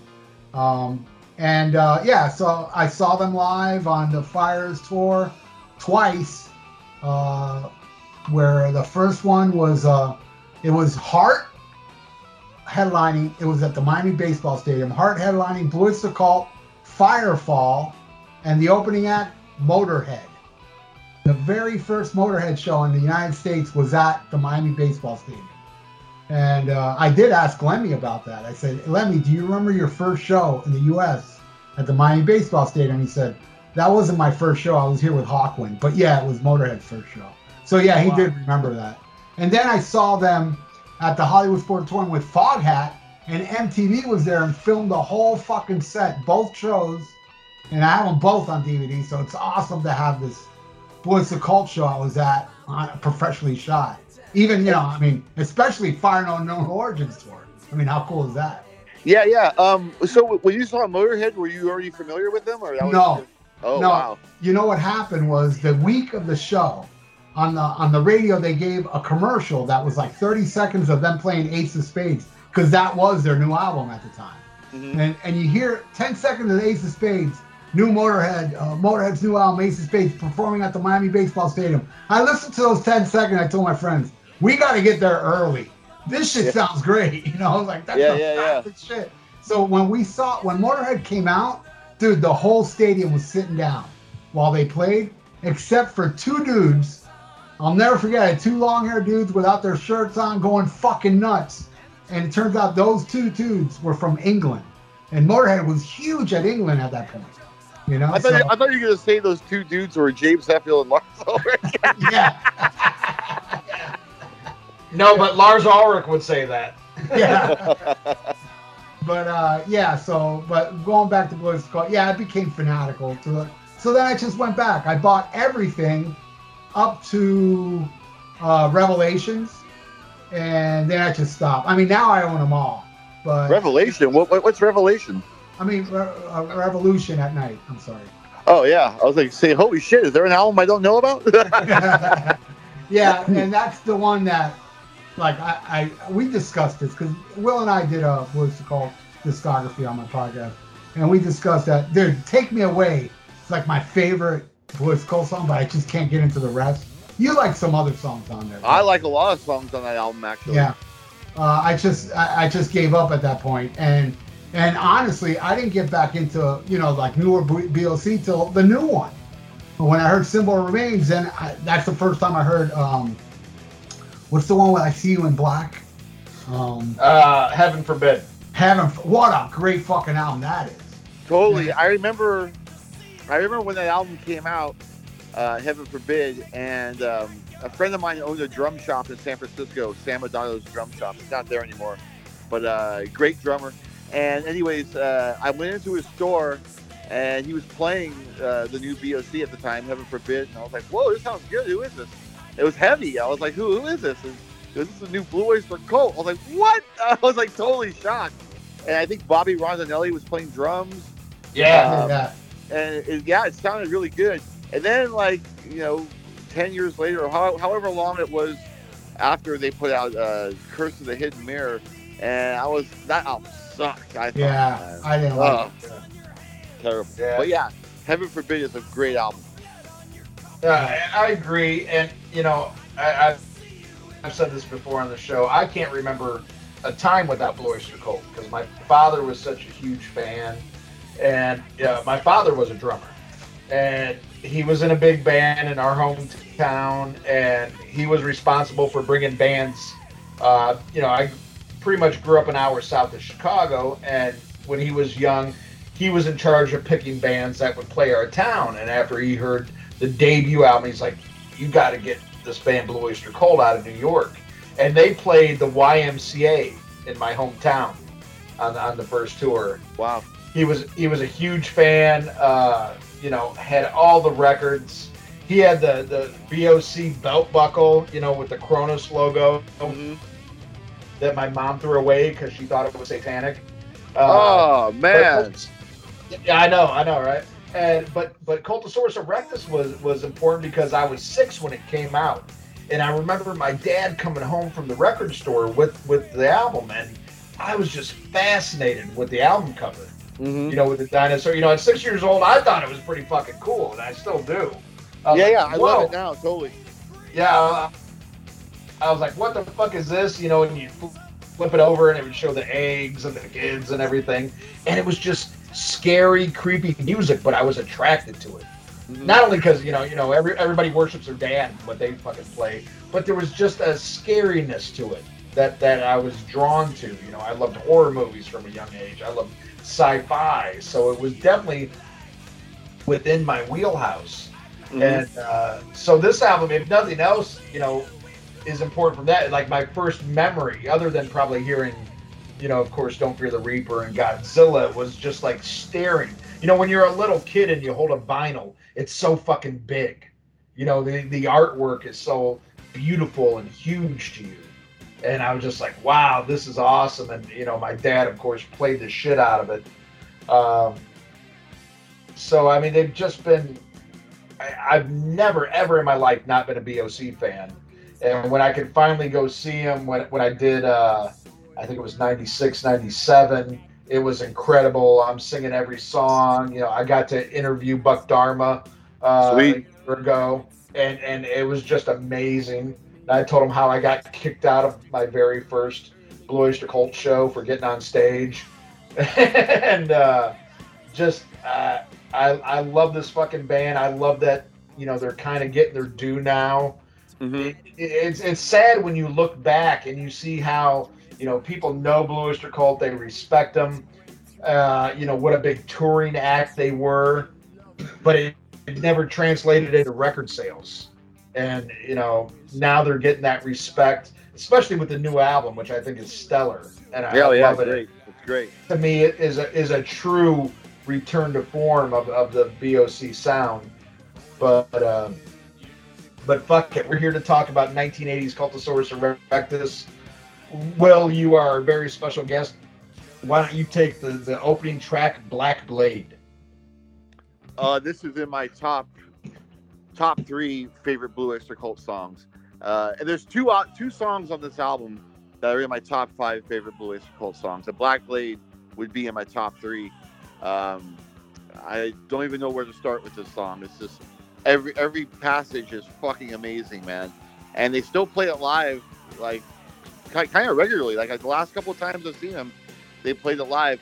And I don't know why they do this nowadays, but they cut out a, a section of the song now when they play it live. They, they cut out the the kind of mellow breakdown part uh, with the keyboard going yeah.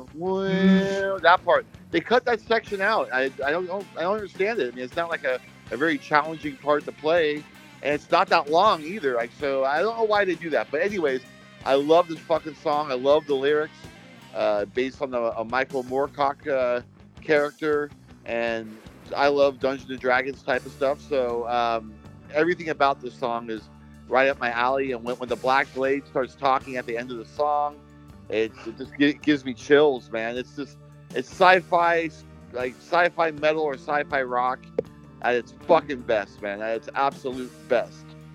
Hell yeah. Um, Ralph, what do you think? Yeah, you know, I, I didn't know that, uh, Will, because I've never seen him play Black Blade. But when they cut out that section, do they cut out the rest of the song, like the spoken word part too?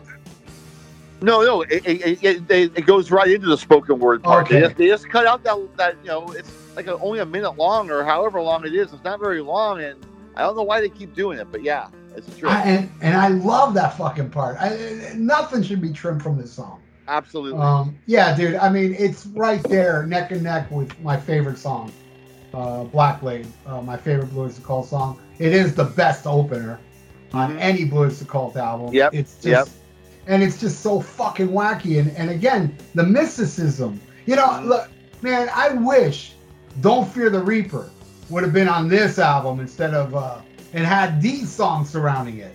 Yes. You know, take out the song I'll complain about when we get to it. Put Don't Fear the Reaper in there, and this and Blue Öyster Cult would be huge today because yep. people would get it. Because look, Don't Fear the Reaper has some wacky parts. But Absolutely. Imagine, yeah, imagine these people listening to Black Blade. It makes fucking, you know, Don't Fear the Reaper sound not as wacky, you know? Yeah. And, but it's addictive. This song is really addictive. Mm. You know, every second, every nuance, everything about this song is so, it just grips me, man. I absolutely uh, love it, Ian. What do you think? Oh, yeah. Uh, I think it's incredible, and, and what a return to form for this band if you follow you know, chronologically, because they started out with the black and white period, the first album through, you know, Secret Treaties, and they were an American heavy metal hard rock band. Then they have this hit with Don't Fear the Reaper. They try to follow it up with Spectres, uh, Spectres, and you know, Godzilla's a hit, but it's not as big. Then they try to go the polished, you know, 70s California route with Mirrors and while I like that album, you know, it didn't translate into res- record sales. They're kind of like, well, that experiment didn't work. Let's get back to who we were. And you can tell that, that from the minute it opens up in Black Blade. Okay, we're going back. We're being, you know, BOC at, at its heart. And definitely the production of Martin Birch helped. Oh, yeah. There, there, there, there is a much thicker, gloomier sound to this than you know, mirrors. And, and I'm not a Tom Werman hater like a lot of people are, uh, particularly the bands that worked with him. I think he's great at what he does, but he's great polishing bands and, and, and brightening them up. And I don't think that's what you do with BOC. You keep it dark and gloomy, and, and I think Martin Birch did that with this production. And it, it's just got that feel. what a fucking opener. And I remember like first starting to buy CDs and get into it.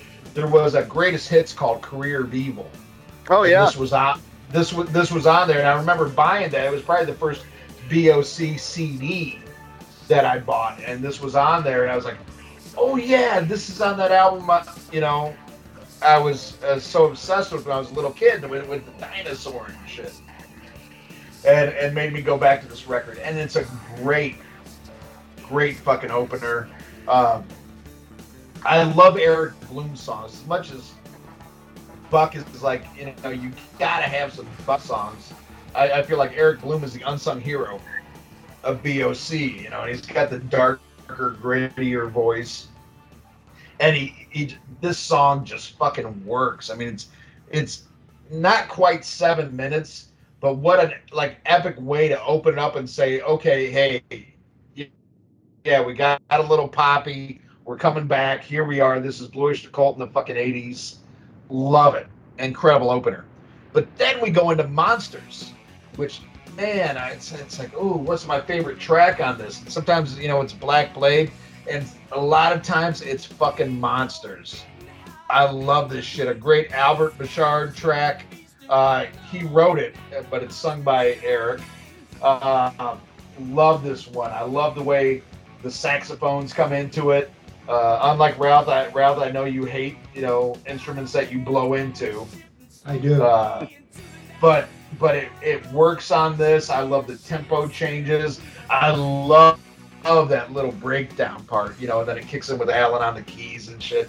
Uh, and it just has that eerie fucking Blue Oyster Cult vibe to it. You know, the monsters. I mean, it just fits everything that they're about. I remember the, this. Uh, it was an interview clip with Gene Simmons saying how much he loved Blue Oyster Cult, but nobody wants to buy a Blue Oyster Cult lunchbox. I did. you know, I I would have loved a Blue Oyster Cult lunchbox, you know, with the logo on there and some kind of eerie, weird monster sci-fi shit. Uh, yeah, it doesn't help that you know most of the guys in the band are about only an inch taller than Michael Butler, you know, and they didn't wear makeup, you know, but they had the songs to back it up, you know, and they had the weirdness and the total cool vibe, and it's all there in Monsters. And, you know, I've never seen him play either track. I've seen him four or five times, maybe six times. Never seen Black Blade or Monster played live. Uh, but man, I, would get up there and play air saxophone if they would do monsters. You know, I'd probably get kicked out again, but I love this track. I think it's absolutely awesome. Ralph, why don't you talk about monsters? Yeah, um, like I said uh, many times about the instruments you blow into, but for some weird reason, I absolutely love when it comes into this because it's just so wacky. It's like it's this kick-ass song with the then it goes into this smoky jazz bar you know, two times in the middle of fucking, you don't expect it coming. It's one of the wackier changes that Blue Öyster Cult has done, but I love it. It's just so, I love it for the bizarreness of it. And the song itself, man, I love that fucking opening riff, and I, I love the, it's kind of snotty vocals, uh, kind of from uh, uh, um, Joe. and, uh, or, or is it Albert? I can't remember. Who sang this one? Was it Albert? Uh, Eric, Eric, Eric. song but Albert wrote it. Oh, okay, okay. Well, I love the snottiness of the of the way he sings it, and um, it figures because Eric Eric Bloom has such a menacing voice, you know, and um, love it. I love Monsters. What do you think, Will? Well, I love this song too. I love um, uh, Eric Bloom sung songs. They're usually my favorite songs on the album. Uh, not to say he's my favorite singer in BOC. We're going to get to that in, in a little bit but he's my favorite member of BOC. I, I, I love the sound of his voice.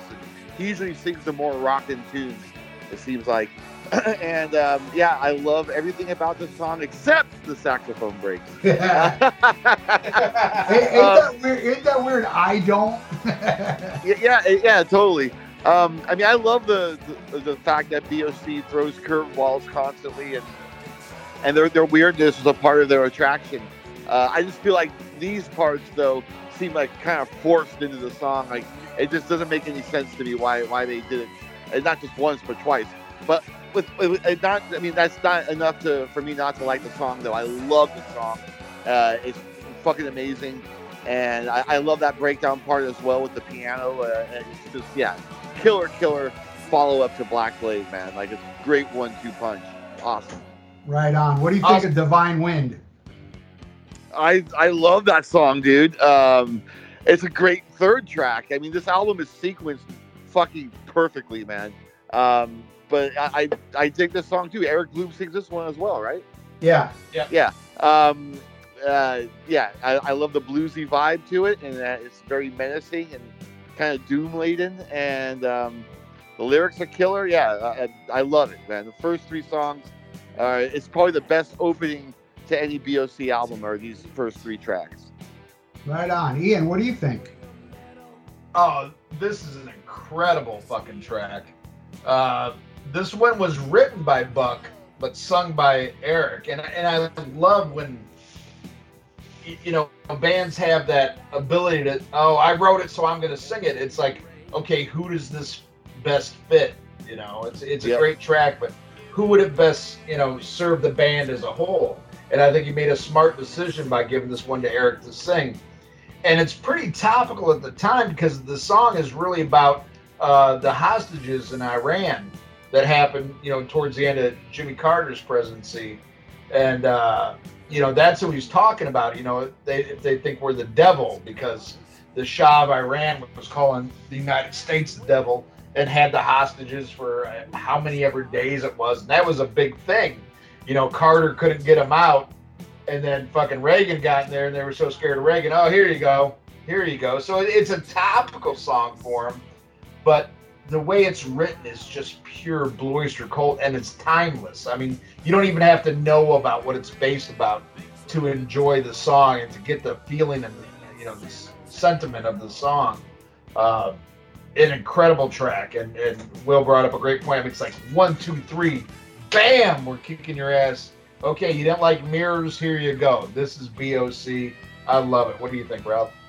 Yeah, I love this one too. And like monsters, you know, I'm not. I mean, I love like Hendrix and Frank Marino and this and that, but I'm not really a big blues guy.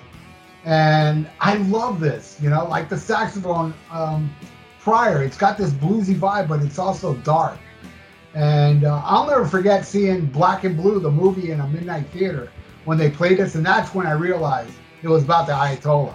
And I didn't know that, you know, but they he, he's predominant in that movie. You know, the guy they had some guy in an Ayatollah mask.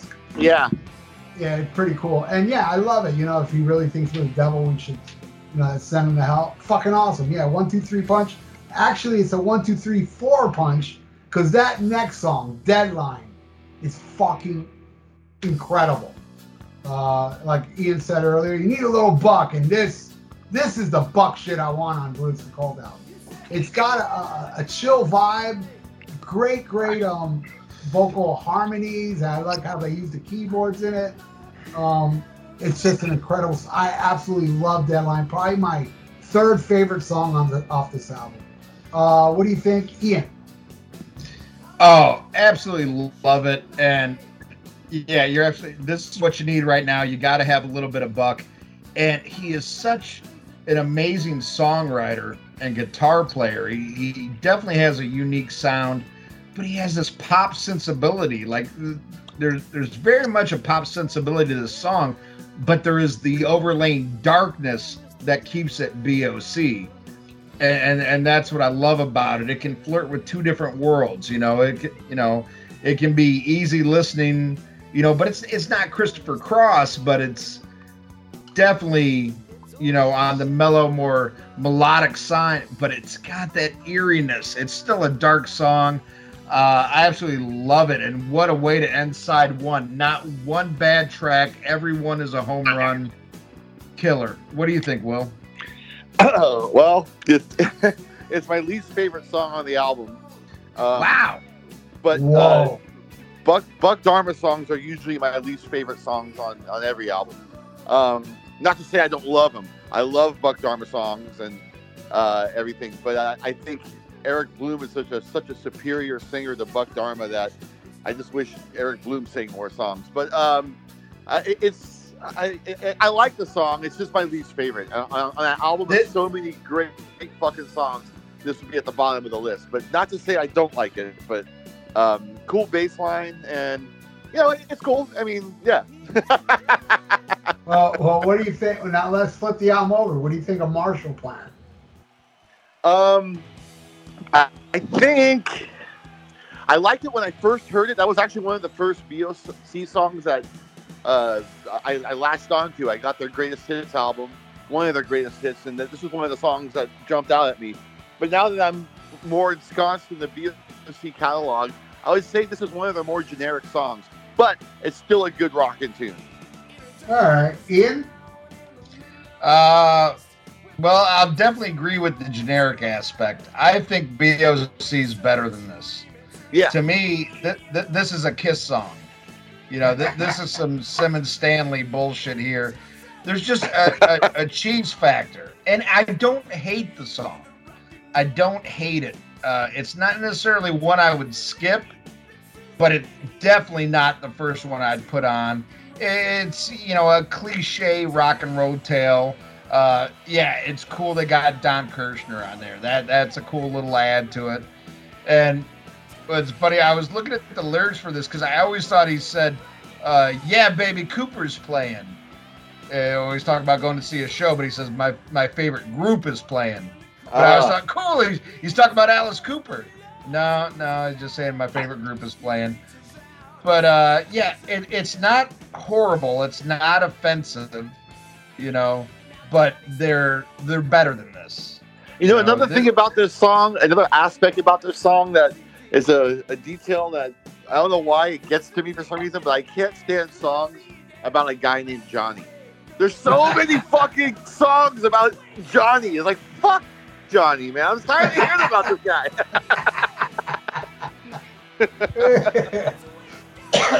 well, it's better than, than if it was called Butler. But you know, Yeah, or, uh, um, you know what? I, I mirror what you guys are saying. When when I when I first got this album, this was my favorite song, and now it's my second to least favorite. And perfectly said, Ian. It is like they are better than this. But it's not a bad song. It does take me back to the time because you know when I bought this, Don Kirshner was on the air. Yeah. And and it was uh, you know I loved Don Kirshner rock concert and the midnight special. I would watch those constantly, and I liked it. I you know I was a kid, so I was like cool Don Kirshner and the video and the music video and stuff. But now, yeah, you know, older, listening to what we've heard already on side one. No, man, it's not even the pimple in the ass of it. But I will say, and I'm kind of surprised, uh, but this may be my second least favorite. But holy shit, man, you actually like Hungry Boys more than Deadline will? Yeah, can you believe that? I think when we first when we first uh, when we did the the BOC catalog like a year Yeah. ago or whatever, I think I said this is my my least favorite song on the album and one of my least favorite BOC songs. Period.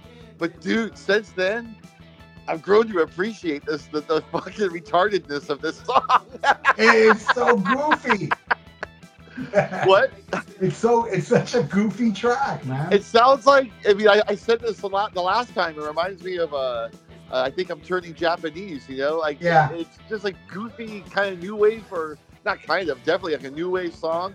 Um, but uh, I mean this is gonna sound really sappy, really sappy. But um, I think since I've done that, since I did that BOC rundown with you, Ralph, uh, I've gotten two cats. I, I got two kittens, and they both run around and they're always eating and and, and they make the song makes me think of them. I'm so, I know it's so sappy, but but uh, I I don't know. I just for some reason the song has really really grown on me uh, in the past year, and I love uh, uh, uh, uh, Lanier songs. I love the songs he writes. He writes very dark horse tracks like Tenderloin, and just really weird songs that don't jump out at you and are very like rarely mentioned when people talk about the best songs on an album. But uh, I, I I like this song, man. Oh, yeah, well, that's wild. That's some wild stuff. Uh, Ian, what do you think of Hungry Boys? Uh, well, well, first, I, I hate to be that fucking asshole, but I, I gotta correct uh, Will here. Alan didn't co-write this one. He had a co-write on the Marshall Plan, but Ah. Hungry Boys, Hung, Hungry Boys was written by Albert Bouchard, and it's credited to him and his wife, oh, that's Uh, right. That's right. Karen, That's right. Karen Bouchard, who uh, they are credited as as the writers of Monsters.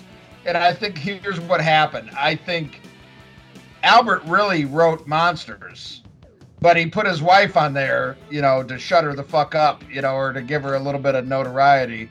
Uh, I, I think his wife did actually write Hungry Boys because this shit is fucking horrible.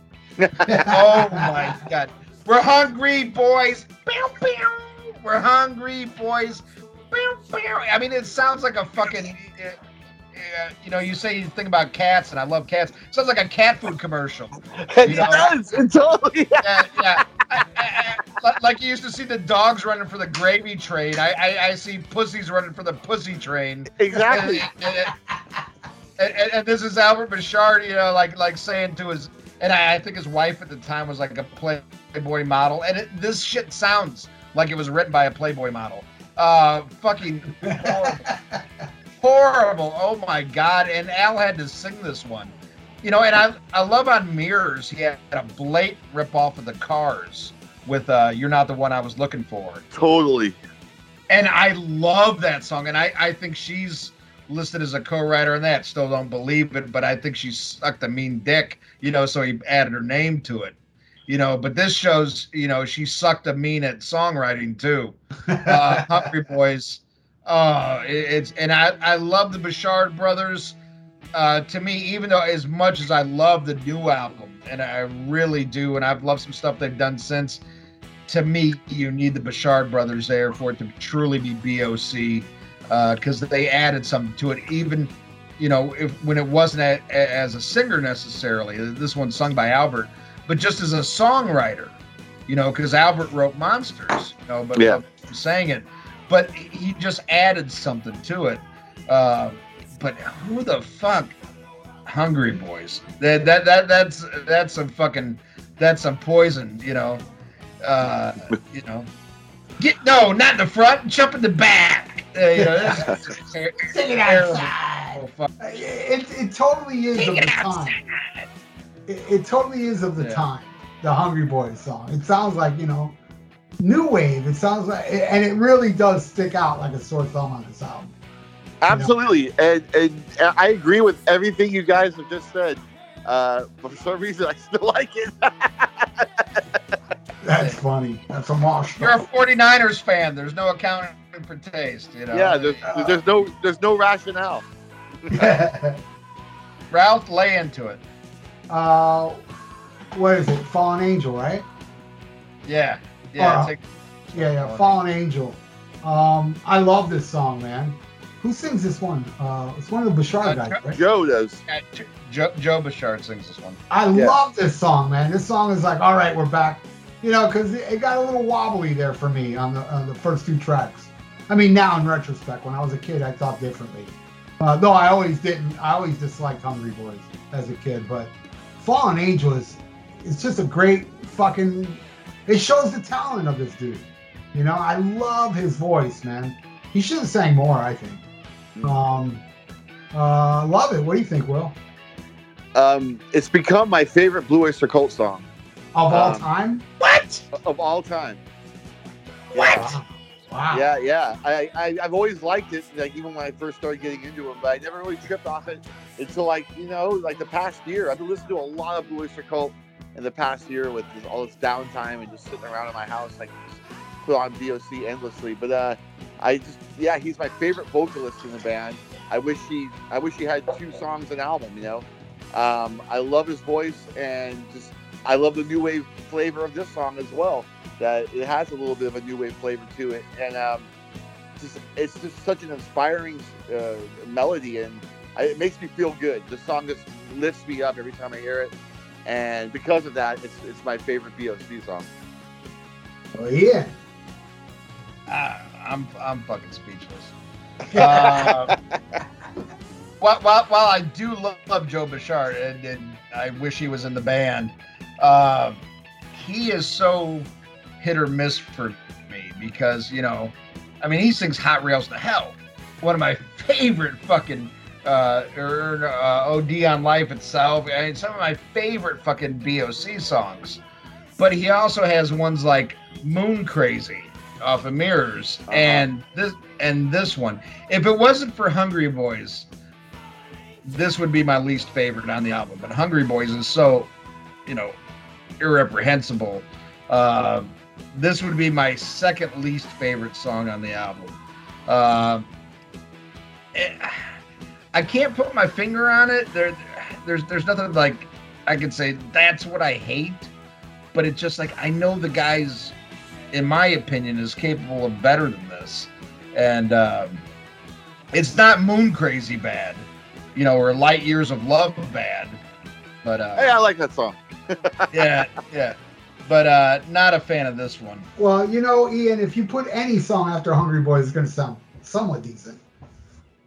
True, true. But I, I'll take the next one. We get we get Bloom back with Lips in the Hills.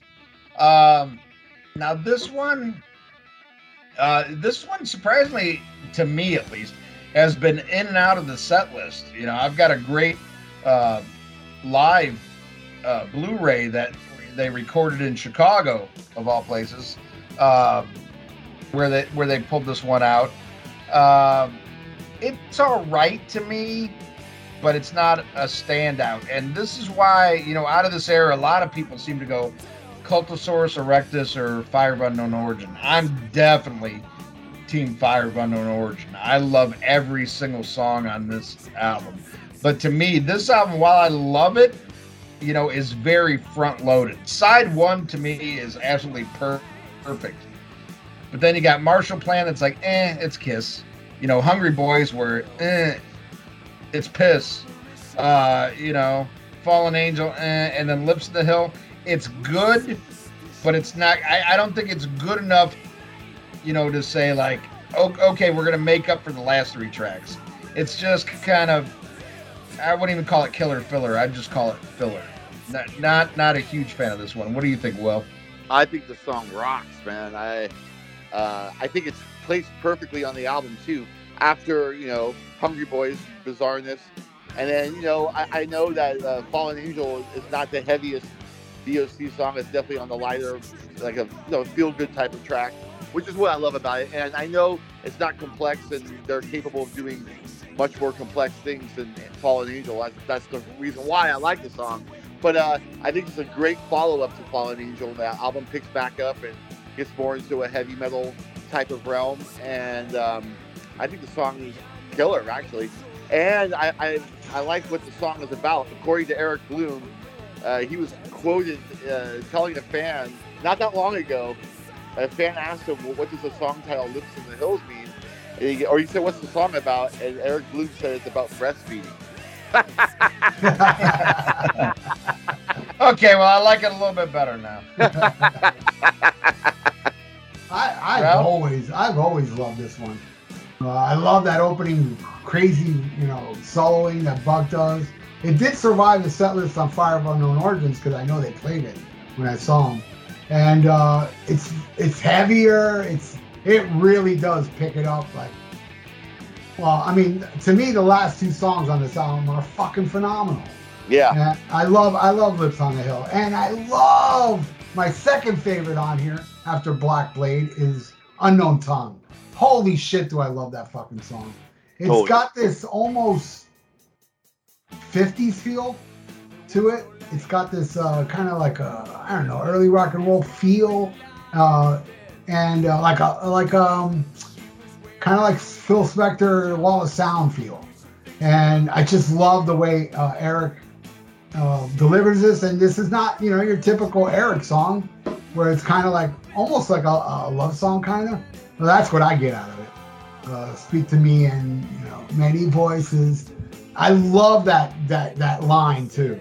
You know, what does he say after that? Speak to me in many voices uh, as all as one or something like that. Make, make them all sound as one. Yeah. Silent Mystery. I just love it. This song is amazing, and this this this album has an amazing, amazing bookend. You know, Black Blade and Unknown Tongue to end it, fucking amazing. I mean, hey, look, I love Fallen Angel. I just have a problem with Hungry Boys and Marshall Plan. I I loved it at one time. So, you know, it's just my second favorite, and now I look back at it more of a nostalgia when I was a kid, how much I loved it. But I do realize, other than Hungry Boys, it, for me, every song on this album is better. Um, I love Unknown Tongue. What do you think, Will? I think it's a great ending to the album.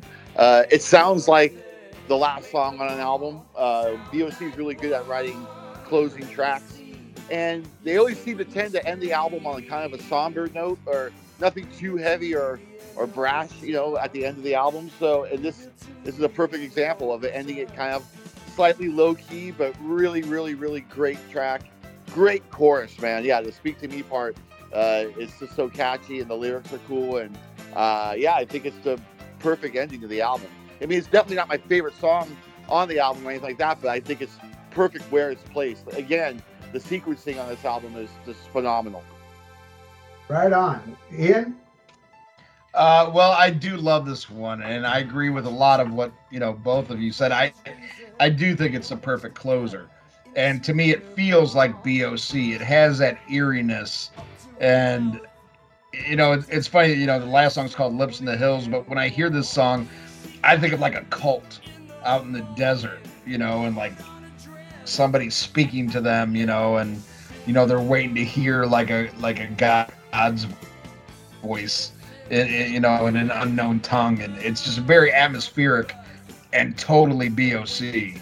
And, and that's was great, what a great way to end it. And I've said this numerous times. That's the kind of song I like to end an album, a song that leaves you wanting more. Either you know you want to hear more of this band, or you want to start the record all over again, and it achieves that perfectly.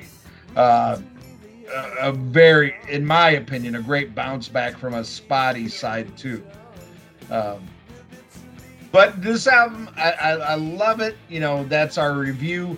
This did do a lot to uh, build back the reputation after Mirrors.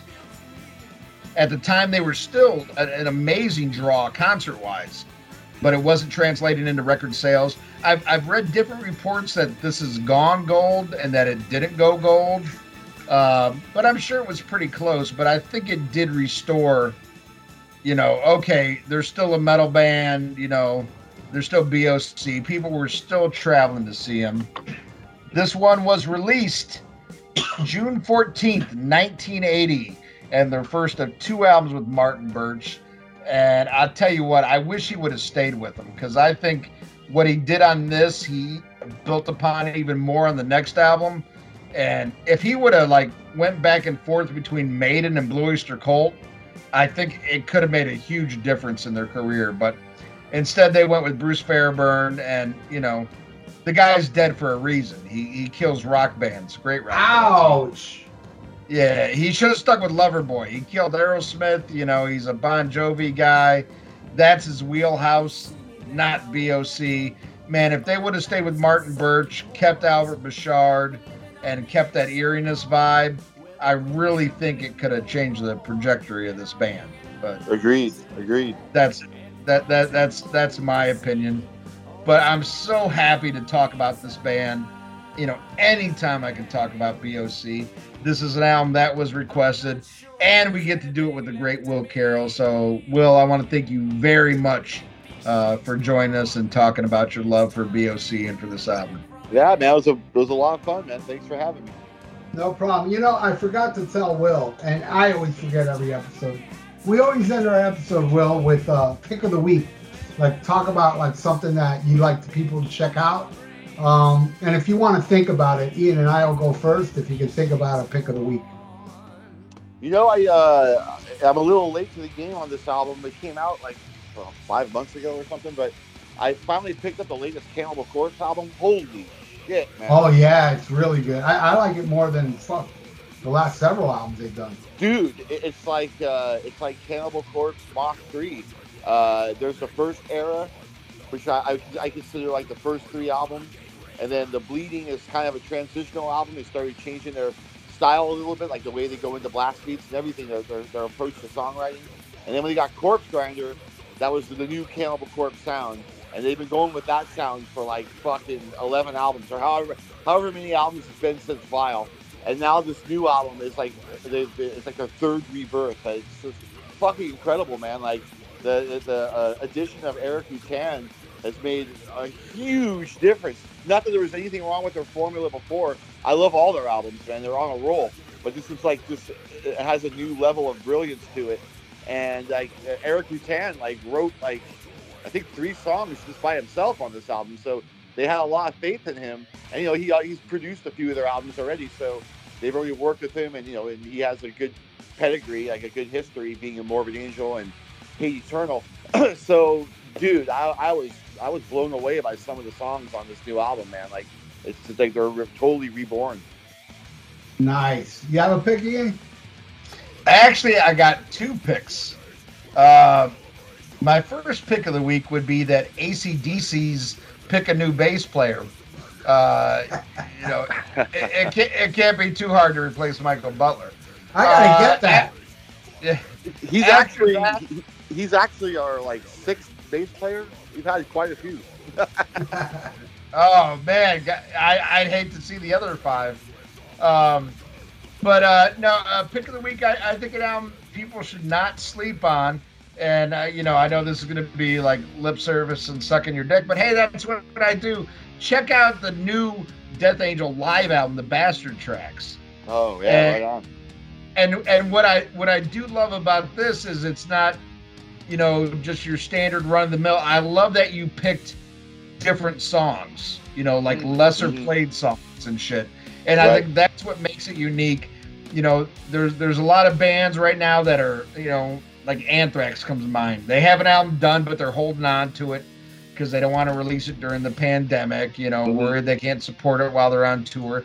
And I get that to an extent, but you know, Death Angel is riding on just a very good momentum with you know all, all the albums released during your era will quite frankly have been solid developing a big fan base, but you keep it going by putting this out. But it's not just a throwaway. It's like there's something special here because this isn't what you're going to hear on every other live album. We're yeah, give you a little different. That was the, the the main purpose of doing this, just to keep our just to stay active, you know, and keep our name out there in, in one way or another. You know, since we can't tour and you know, we, we we're still writing the new album, so it's going to be a little minute for a little while before we release a new album. Uh, so yeah, we had to put something out there, and we figured, you know, instead of just throwing together our, our normal set and just you know, here you go, just take this, and we wanted to make it special. So it was a lot of fun learning these songs and challenging, quite challenging. Some of them, like uh, "Why You Do This," especially off of uh, "Frolic Through the Park." It's a pretty wacky tune, man. It goes all over the place. Uh, a lot of ups and downs and just tempo changes and just crazy drum fills. And so, yeah, that was a, a lot of fun just to, to hunker down and, and, get that song right. And like all the other ones too. So, from my era as well. So, yeah, uh, I'm, I'm happy with the way it turned out. So, oh, and, and the Black Sabbath cover. That, that's yeah, why I, I, I gotta lie, I checked out right away. I was like, okay, man. I tell you, I, I mean, it, Death Angel is a is a, such a tight band right now. But I, I, Mark never ceases to amaze me. That motherfucker can sing the phone book. Holy shit! I mean, at his age and to still sound like that is amazing. And I'm so looking forward to seeing you guys live. And brother, we, we got to meet up. I don't, I, you know, I can understand if Zetro don't want me backstage after I talked about his bass player. Uh, but uh, but we, we got to meet up at the T-shirt stand or something, man. Because sure. I want to shake. Your, I, I want to shake your hand and, and, thank you, man, because you are really, um, you know, you are keeping the beat alive in this band. Those are big shoes you filled, and, and you filled them amazingly, man. And and I'm so looking forward to seeing you in April, brother. Thanks, man. I appreciate all the kind words, man. Thank you so much. Right on. And uh, well, my pick. Well, before I go into my pick, um, yeah, the, the Bastard uh, tracks, I highly recommend it. Um, I, I did a review on it that I put up tonight on uh, my YouTube where where uh, Will was kind enough to join me for the review. So it was like a review and me breaking down the songs and asking Will stuff about it. And it came out yeah. really good. It's uh, I just well, it's, this episode ain't, ain't going to be up tonight, obviously, but I put it up on the on the 10th, December 10th. So check it out. All right. Uh, my pick of the week is something that Will and I did the day before. Well, I, I posted the day before. He wanted to do a track by track of Voivod versus Iron Maiden, uh, Seventh Son versus Dimension Hatröss. Well, I, you know, I, I love Voivod. I always listen to Voivod, but Dimension Hatröss, you know, I, I like really listened to it the other day, like on my stereo in my house because most of the stuff I listen to is I'm on the I'm on the road on my iPod, mm-hmm. but I, I, put it on at home, and my God, what what what an insane album! Yep. Uh, I mean, Dimension Hatröss is so fucking awesome, you know that I can't decide which one I like more, Dimension or Roar. Those are my two favorites. But I love pretty much all Voivod. And that new Voivod I got to bring up again is so good. Oh, But yeah. my pick of the week is Dimension Hatröss. It's fucking insane. Uh, Tribal Conviction, Brain Scan, uh, Chaos Mongers. I mean, the whole album, really. It's just, it's fucking brilliant. That's my pick of the week. Voivod, Dimension Hatröss. Sweet. Awesome. Well, now is when we usually go to fan of the week, but we're going to do something a little bit different this week, and we're going to go to hater of the week. and our, our hater of the week is none other than Michael Butler. And you know, you know, I, I, I hate to kick a man when he's down. And eh, he might not necessarily be down, but he's just so fucking short. I think he's down. But you know, there's a lot of people who've taught Ralph and I the, the podcasting game. Some of it positive, and some of it negative. And one thing this guy showed us is how not to treat your listeners and how not to treat your fans. And I hope that all the people who have donated this show over the years appreciate everything that Ralph and I uh, have done because we sure as fuck appreciate everything you guys have done for us. And but we do. We have this amazing cult following, but there are so many people who hate us. And to me, that tells us we're doing something right. Because if Yeah. everybody liked you, you know, you know you're doing fucking something wrong. You know, and Well- unless you're Will Carroll, everybody loves Will Carroll. You know, and he's doing it right. Yeah, but uh, Ian, I also have two fans of the week this this week on the episode. Me and you, uh, we're fans of Will Carroll. Oh, you, Fucking you guys, right. you guys are too kind. Uh, but, but no, seriously, a lot of fun, man. You roll with the punches, and we got to talk about the amazing Blue Öyster Cult. Uh, this has been a dream episode, and again, I'm looking forward to seeing you play live. And I, I hope all the, the listeners, you know, if you're not familiar with the new Death Angel, but I know a lot of you are because it gets posted on our Facebook page. A lot of our listeners talk about it, and you know, you guys should be very proud of the music you're putting out now because it's, it's amazing thrash, and we need that shit in 2021. We gotta keep this old school thrash going, and uh, we really appreciate it, brother. Thanks, man. Thank you. Right on. Oh. Yeah. Li- uh, And just, you know, for those that don't know, listen to the songs from Death Angel. I, I Came for Blood. Um, you know, Left to Die. There's, there, I mean, just listen to that stuff and tell me how you won't go out and buy that shit. right on, man. Right, and and one thing though, I don't want to see everybody on Facebook making fun of Will for liking Hungry Boys because Yeah. yeah, we're not going to take that. yeah, yeah, he's our friend, and everybody Yeah. has issues. Leave him alone. Remember what me and Ian like. Yeah. So if you like this episode, come back next week when Will tries to defend Moon Crazy. Oh no, no, I won't go that far. Eh, give it a couple beers. That's next week on the Rock and Metal Combat Podcast. Nakamagami.